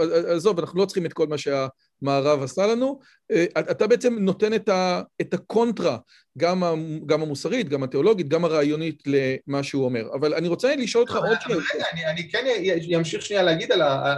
על השמאל, יש, יש לי בעיה קשה עם השמאל הרדיקלי היום, זה לא, שת, זה לא ששמאל קיצוני זה משהו חדש, ויודע מה זה, אפילו לא שאלימות, היום אגב לא כל כך אלימים, אבל פעם גם היו אלימים, פעם השמאל ידע גם להיות אלים, כן, גם עם טרור וגם עם, עם, עם, עם כמובן אה, אה, אלימות ממשלתית, אבל פעם... עכשיו השמאל... קורא על פרשת קסטנר, ירחם השם, אלוהים יעזור. אז נכון, נו, סע. אבל פעם השמאל הרדיקלי הזה לפחות דיבר על בעיות שהעסיקו את רוב האנשים. כשג'ון בראון ניסה לשחרר עבדים בארצות הברית, גם בדרכים אלימות, הוא דיבר על, על סוגיה שבאמת הייתה בוערת והרבה אנשים חשבו עליה וכתבו עליה. כשרוזה לוקסנבורג... אה, אה, לשבת מקדימה באוטובוס. לא, זה לא רוזה פארקס. אה, נכון, סליחה, סליחה, סליחה, נו, טעיתי. לוקסנבורג המרקסיסטית, כן? נכון, נכון, סליחה, סליחה. גם היא, וגם היא הייתה, היא נלחמה, היא, היא הייתה אלימה, כן, אבל היא לפחות נלחמה בשביל, בשביל, כן, הרווחה הכלכלית, בשביל העובדים שעשקו אותם והעבידו אותם בפרך וכולי. אלה היו דברים שהעסיקו את רוב האנשים. מה שהיום השמאל הרדיקלי מתעסק זה דברים שהם לרוב האנשים הם נשמעים מופרכים לחלוטין, במקרה הטוב אקזוטיקה פיקנטית, במקרה הרע סתם טירוף, כן? אה, כל מיני מיקרו-אגרסיות ו, אה, אה, ו, ו, ושמות גוף שאנחנו רוצים לשנות, כן, איך לקרוא להם, וכל הדברים האלה שהם לא, אפילו יכולים להיות חשובים כשלעצמם בשביל, בשביל האנשים האלה, אבל הם לא סוגיות שבאמת מעסיקות את רוב האנשים. ו, והם כן גם, ו, ופה נחזור לספר, הם כן איזשהו המשך, כאילו, פי כמה, הם כאילו מין המשך אה, שמועצם פי כמה של השיח הנוצרי, כן, ש, שמתעדף את הפנימי על החיצוני בכל אה, צורה כמקור של משמעות וזהות וסמכות וכולי, וזה מגיע... יכול להיות שהשיח הזה, השיח הזה, שהיהודים לא לקחו אותו ממש, הוא שיח שבאמת יש לו יסודות הרסניים, ובאמת יסודות הרסניים של התרבות. אני רציתי, אתה מדבר על זכויות האזרח, כן? זאת אומרת, אה, אה, זכויות האדם. הרי, הרי בעצם אחרי מלחמת העולם השנייה אמרו, רגע, משפטי נירנברג, על איזה חוק עברו הנאצים? היהודים לא היו אזרחים, אז לא היו זכויות אזרח, ואז בעצם עשו את זכויות האדם. ואתה אומר שני דברים. אתה אומר קודם כל, וזאת אמירה עובדתית. זכויות אדם תמיד ניתנו בתוך מסגרת לאומית, נכון? אז זה קודם כל, אני, רוצה, אה, אה, אז הייתי שמח שתגיד על זה משהו, אבל כן. לפני זה, האם לפי דעתך, השיח של זכויות האדם מאז 1945, מהאו"ם, עזר במשהו, ל, ל, כאילו עזר, אנחנו נהיינו, התנהלנו בצורה יותר טובה, ולא היה עדיף לחזור לשיח של המידה הטובה, זאת אומרת, במקום לדבר על זכויות, לדבר על חובות. אולי ההתקדמות הזאת, כן, שאתה מדבר עליה, בתכלס, מה שנקרא במבחן התוצאה, היו המון רציחות של אנשים, והאו"ם עושה הרבה מאוד שטויות, כן? הוא לא... מה, מה, מה נתן לנו השיח של זכויות האדם בתכלס מעבר למידה הטובה? אני, אז אני חושב שהוא נתן. אני, אני אתייחס קודם לשאלה הראשונה. אפשר כמובן לחשוב על זכויות בגישה האדמונד ברקית, כן? זכויות הן רק תוצאה של מסורת מסוים שהתפתחה במקום ובזמן מסוימים, הם לא... אחרת הם באמת רעיונות ללא רגליים, הם קשקשת על קביים, כן? מה שנקרא. אה, אבל אני אפילו לא רוצה להגיע לשם, אני אומר גם הרעיון של זכויות אדם ואזרח אוניברסליות, או זכויות אדם אוניברסליות, לא יכול לבוא בפועל לידי מעשה, לא יכול להיאכף ללא מסגרת לאומית. רק מדינת הלאום אוכפת הגנה על זכויות אדם, כן? We hold these truths to be self-evident that all men were created equal and that they were endowed by their creator with certain inalienable rights among them life, liberty and the pursuit of happiness, כן? אלה הזכויות, life, liberty and the pursuit of happiness. מה המשפט הבא באותה uh, הצהרת עצמאות? To preserve these rights, governments are instituted among men. המוסדות האלה עניינם, המוסדות האלה עניינם לשמר את הזכויות הללו. למה אנחנו... זה רק מוסדות לאומיים. למה אנחנו באנו פה בקונגרס אה, האמריקאי הראשון, ולא הראשון, אה, הראשון של ה... לא משנה, כן? לא, כי ההיסטוריה שם די מסובכת. אה, והחלטנו להיפרד מהכתר הבריטי, ולמה? למה אנחנו עושים את זה? אה, בשביל to preserve these rights, לשמור על הזכויות האלה, רק מסגרת לאומית, אגב רעיון, לוקיה, רעיון לוקיאני של ג'ון לוק, כן? רק מסגרת לאומית יכולה בפועל, חוץ מזה שזה יהיה רעיון יפה בפועל לשמור על הזכויות, ורק, וכמובן, וחנה ארנד אגב נותנת את הדוגמה של, ה, של, של ישראל, רק כאשר היהודים הקימו לעצמם מדינה רק אז זכויותיהם נשמרו, רק אז הם היו יכולים להבטיח את זה שזכויותיהם יישמרו, כן? אז קודם כל זה, זה נכון, הם, ו, וגם זה משהו שאני... יש כאלה שאומרים שזה רעיון אנטי-נוצרי, זאת אומרת, הרעיון הזה של הלאום, ב, יש בו יסודות שהם אה, אה, אה, אנטי-נוצרים, שהם באמת הברית הישנה, כן? כמו שהרבה אנשים אומרים שהתודעה של האבות המייסדים הייתה תודעה של הברית הישנה. אני, היא בטוח הייתה, היא בטוח ניזונה וינקה מהברית הישנה, אין שום ספק בזה, וגם הם, אנחנו יודעים שהם קראו ואנחנו יודעים, הרי בכלל כל השיח הפוליטי החל מהמאה אפילו 17, כן, החל מספינוזה והובס ואחרי זה הובס וכולי, מדבר, מנסה להסתכל בברית הישנה כדי ללמוד על דרכים חדשות לנהל מדינה, דרכים חדשות שאינן מלך שבצו האל שולט בנו, כן? ואנחנו יודעים שהאמת למרבה הפלא, באמת, וההודיה לקדוש ברוך הוא אם נרצה, יש בתנ"ך אה, גישה מורכבת כלפי המלכות, נכון? אנחנו יודעים שבני ישראל לא מקבלים מלך סתם כך, ואנחנו יודעים שיש על זה ויכוח, ושמואל וכולי וכולי, נכון? אז יש להם על מה לסמוך כשהם אומרים, תראו, מלך זה לא מובן מאליו. וה, וה, וה, ויותר מכך, הסמל שג'פרסון, אני כמעט בטוח שג'פרסון ולא פרנקלין, תכנן לארצות הברית, בסוף זה לא התקבל, התקבל הנשר שאנחנו מכירים, כן? אבל הסמל שהוא חשב שיש של הברית, הסיסמה מתחתיו הייתה resistance to tyranny is obedience to God. והתמונה שם היא יציאת מצרים. וזה גם הנביאים, זה גם כל מוסר הנביאים. אז, אז, אז קודם כל זה ודאי, אבל אני רוצה לענות לחלק השני של... כן. האם שיח הזכויות מיותר? האם הוא לא הביא... לא, לא, זה לא. אני, אני רוצה לחדד את השאלה, שלא לא שיח הזכויות הוא מיותר, אני אומר משהו יותר חשוב. כן. האם שיח הזכויות, וזו טענה של פיטרסון, אפשר להגיד שהוא גם לא צודק, האם שיח הזכויות הורס את, ה, הורס את הצעירים בזה שהוא מלמד אותם לקחת ולא לתת? זאת השאלה. אם אתה רוצה, אני מנסח את זה יותר קשה. התשובה הפשוטה היא כן, אבל, הפשוט, אבל מיד צריכה לבוא לשאלה, אוקיי, מה האלטרנטיבה? זאת אומרת, האם שיח הזכויות יש לו גם מימדים רעים, מימדים שליליים? בטח. אבל האם יש לו גם מימדים חיוביים? בוודאי. האם אנחנו לא הרווחנו מזה שיש סטנדרטים מסוימים בכל העולם שעל פיהם מדינות אמורות להתייחס לאזרחים שלהם? האם כל המדינות מתייחסות ככה? לא. אבל זו, אבל יש לנו פה אמת מידה שאנחנו יכולים לבקר אותן על פי זה, כן?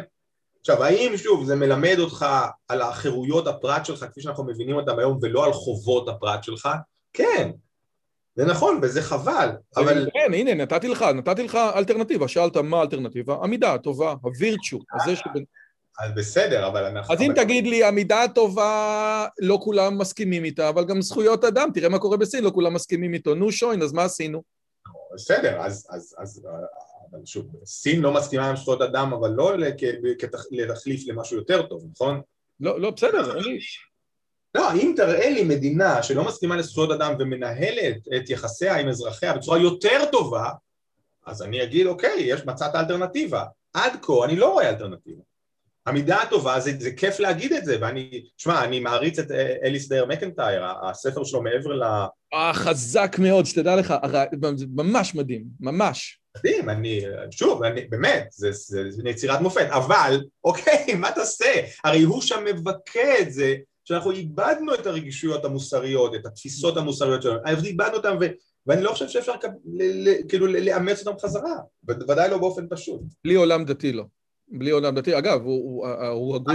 אז אתה אומר בלי עולם דתי, עכשיו מה, אתה תכריח את כולם להיות דתיים? מה לעשות? רוב לא יודע אם רוב, רוב האנשים מאמינים באלוהים, אבל רוב האנשים לא גוזרים מזה מסקנות אישיות יותר מדי, כן? כן, אגב, אגב, אחד הדברים שאתה, ניתן להגיד שאתה מתנגד לדת הממוסדת, למוסדות הדת, או שזאת אמירה קשה מדי?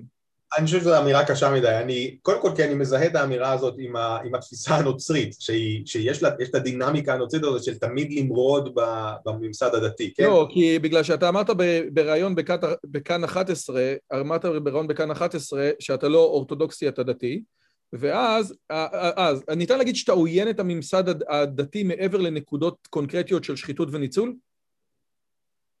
הנה, אולי ננסח את זה אחרת. יש משהו אינהרנטי אני לא רוצה כפייה דתית, כן? אני רוצה שיהיה חופש דת ואני רוצה שהדת שלנו, היהודית, הישראלית, אה, היהודית בישראל, תתפתח בצורה אורגנית, בלי שממסד ינסה לכוון אותה מלמעלה למקומות כאלה או אחרים. אני, אני לא, בוטה. אבל לך יש, אבל השאלה שלי זה כזאת, כמו שאתה אמרת, שיש את האינסטיטוט, כן, כאילו שיש יש את הממסדים שבהם אנחנו הולכים נגד טירנים, אבל אנחנו מדברים, יש ממסדים לרוחניות, יש ממסדים לקדושה. אה, אה, ראינו את זה בהודו. האם אנחנו מקבלים את זה שיש ממסדים לרוחניות ולקדושה? אני, אני בעד מסורת, אני בעד תרגול, אני בעד אפילו היררכיה כש, כשצריך, כן? אני, אני, אני, אני לא בעמדה שרוחניות אה, היא ההפך מממסד דתי, כן? מדת ממוסדת. שדת ממוסדת לא רק שהיא לא עוזרת להיות רוחני, אלא שהיא מפריעה לנו להיות רוחני. אני לא בעמדה הזאת. יש ערך בממסד ובמסגרת. עכשיו, אני רוצה, זו, יש לי, זאת השאלה האחרונה שלי, ואז אני שואל אותך דברים כלליים. Uh, יש לי שאלה, דף... Uh, uh, האם העובדה שהכובע אה, אה, החליף, שהכיפה החליפה את הכובע אצלך, שזה דבר שלא היה במשך הרבה מאוד זמן, קשור גם לספר הזה, או שזה... אה, כי, אין, כי אם תגיד לי שזו לא. אמירה אופנתית, אני לא אקבל אותה. אני אגיד לך למה זה קשור. קודם כל אני הלכתי עם כיפה מאוד גדולה אגב, בוכרית, לא בוכרית אבל מוסלמית כזאת בעצם, אה, במשך עשור לפני שלבשתי קסקט. תכתוב תומר פרסיקו בגוגל תמונות ותגיד לי מה גוגל חושב על זה. לא, אוקיי, בסדר, רק שנייה, בעשור האחרון שאני קצת יותר ידוע ומצלמים אותי אז אני עם קסקט, ואני עדיין עם קסקט, אבל קודם כל א', אני לא לובש קסקט בתוך הבית, מה אתה רוצה ממני? אני בבית. לא, אני מדבר על ה... לא, אני מדבר על, ה... על, על הריאיון בכאן 11. אוקיי, ושנית, איפשהו בארצות הברית זה קרה, אה, שהתחלתי ללבוש יותר כיפה, קודם כל אחרי הפיגוע בפיטסברג, אה, נגד הבית כנסת, התחלתי ללכת עם כיפה, כדי ללכת עם כיפה ברחוב. כן? אתה אומר, זה כמו שפטל, שהוא פעם אמר, אני הייתי הולך עם מגן דוד רק, ב, רק בחו"ל, עכשיו אני גם צריך ללכת עם מגן דוד בארץ. אבל יפה. כן. ו... ושנית, גם, גם אפילו בארצות הברית יש לגיטימציה ללכת עם כיפה גם אם אתה לא אורתודוקסי, פשוט יש רפורמים וקונסרבטיבים וגם קצת לקחתי את זה לעצמי. תומר, זה היה סופר, סופר, סופר מרתק. א', אני מקווה שאתה נהנית, כמו שאני, כי אני נהניתי בטירוף. ממש. Uh, והדבר השני, אני תמיד שואל את האורחים שלי, בנוסף לספר שלך, שזה מה שאתם צריכים uh, uh, לקנות לילדים ולילדים, בשלושה עותקים. אגב, רואים שהבן אדם הוא רוחניק, כי משלושה עותקים, ספר שיצא בהוצאה של ידיעות, הוא יקבל אולי כסף לבזוקה, אבל נו, שוין. בעזרת השם, הספר הבא בהוצאה פרטית. אה, יש עוד ספר שאתה ממליץ ליהודי המודרני, המשכיל, שקרא את הספר שלך ואומר, אתה יודע מה? אני רוצה לקחת, אני רוצה למצוא, אה, אה, אני רוצה להתקרב למסורת במובן התיאולוגי של המילה, במובן הרעיוני. מי שקורא את הספר שלך ורוצה את השלב הבא, לאן היית שולח אותו? אמ, כל, הייתי שולח אותו א', למאמר האדם והטבע של א' ד' גורדון, שמציג יהדות רוחנית, עמוקה ואחרת שיכולה לדבר לבן אדם כזה. הייתי שולח אותו גם אולי לקרוא פשוט הרב קוק. אמ, זה, זה, זה, זה סתם אם אתה שונא אותו. לא, למה? אני חושב שהאסתטיקה, באמת, פשוט היופי של המילים. אמ, יודע מה, הייתי שולח אותו לקרוא מורה נבוכים. את הסדרה שלי אתה מתכוון ביוטיוב. גם, כמובן, כמובן, ברור, ובליווי, כאילו, אתה קורא... וגם את הסדרה של יהדות חילונית של דוקטור אורן יהי שלום, שבאמת עושה עבודה מדהימה כדי להביא את ה... אז יש לו סדרה מדהימה של יהדות חילונית מאחד העם ו... ורמ... ונחמן קוכבל, ובאמת הוא מביא את כולם ומנסה לתת איזשהו מודל משמעותי של יהדות חילונית שמושכת מתוך כתבים דתיים ומתעסקת ואמורה להיות רלוונטית להיום. אז, אז גם, אז הנה, יש עוד אנשים שעוסקים בעבודה המבורכת הזאת. אבל עוד דבר, והייתי גם ממליץ על ספר לא יהודי, אבל כן חשוב כדי להבין את המקום הפסיכולוגי ואפילו אתי ואפילו קצת רוחני הייתי ממליץ על הספר שתורגם לעברית של צ'ארלס טיילור, מועקת המודרנה. או מועקת נהדר, נהדר. הוצאת מרכז שלם, באמת ספר נכון, מקסים. נכון, נכון, נכון, ממש, אה, גם קצר, לא, לא ארוך, אבל מאוד מאוד נותן את מאחורי הקלעים של ההווה. אז דוקטור תומר פרסיקו, שחזר לישראל אחרי גלות אצל הגויים, איזה יופי שהכוחות האלה חוזרים, אני מקווה שלקחת מהמדינה מה שנקרא מדען חוזר או משהו כזה, זה היה כיף וזכות גדולה לארח אותך. איזה כיף שיש אנשים שמספקים גדולים. מה? ממש כיף, דוקטור רועי יוזביץ'. רציני מאוד. דוס, אני, אני לא יודע, אורתודוקס, אולטרדוס, לא יודע שזה... תודה רבה, תומר פרסיקו. והיה תענוג גדול. אז זאת הייתה שיחה עם דוקטור תומר פרסיקו. מי שלא מכיר את דוקטור תומר פרסיקו, שווה לכם מאוד ללכת לבלוג שלו לולאת האל, יש לו שם מאמרים מדהימים. בלי קשר, שווה לכם מאוד לקנות את הספר אדם בצלם אלוהים, זה באמת ספר טוב. אני לא סתם אומר, יצא לי לקרוא אותו בשבוע האחרון והוא באמת ספר מדהים. הדבר הנוסף שאני רוצה להגיד לכם זה שיש לנו מפגש מאזינים והוא יהיה ב-12 לשמיני אצלנו בבית ועוד לא הולך להיות מגניב. מי שרוצה, יש כרטיסים ממש פה, בתיאור הסרטון. אתם רוצים לדעת עוד? לכו לטלגרם בתיאור הסרטון. חברים, תודה רבה, אנחנו ניפגש בשיחה הבאה. אם הגעתם עד לכאן, מגיע לכם כל הכבוד. אז תנו לי להגיד לכם שלושה דברים קצרים. הדבר הראשון, אם שמעתם משהו בשיחה שמעניין אתכם, שאתם רוצים לקחת הלאה, פשוט ספרו אותו לאנשים אחרים. משהו מעניין שאני אמרתי, משהו מעניין שהאורח שלי אמר, איזשהו רעיון שאתם רוצים לקחת איתכם לחיים, פשוט ספרו אותו לחבר או לחברה. זאת הדרך הטובה ביותר לזכור את הרעיונות מתוך השיחות האלה. הדבר השני, אם אתם רוצים לקחת חלק בקהילה שלנו ולפגוש ולדבר עם אנשים כמוכם, אתם מוזמנים לערוץ הטלגרם שלנו, שווה לכם מאוד. פשוט תראו עוד אנשים שמתעניינים מדברים מגניבים בדיוק כמוכם. והדבר האחרון, אם אתם יכולים, דרגו את הערוץ שלנו באפליקציית הפודקאסטים שלכם, זה יכול להיות בספוטיפיי, באפל פודקאסט או בגוגל פודקאסט, זה תהליך קצר של שתי שניות, הוא מאוד מאוד יעזור לנו להפיץ את הבשורה הלאה. שיהיה לכם כיף גדול וכיף בשיחה הבאה.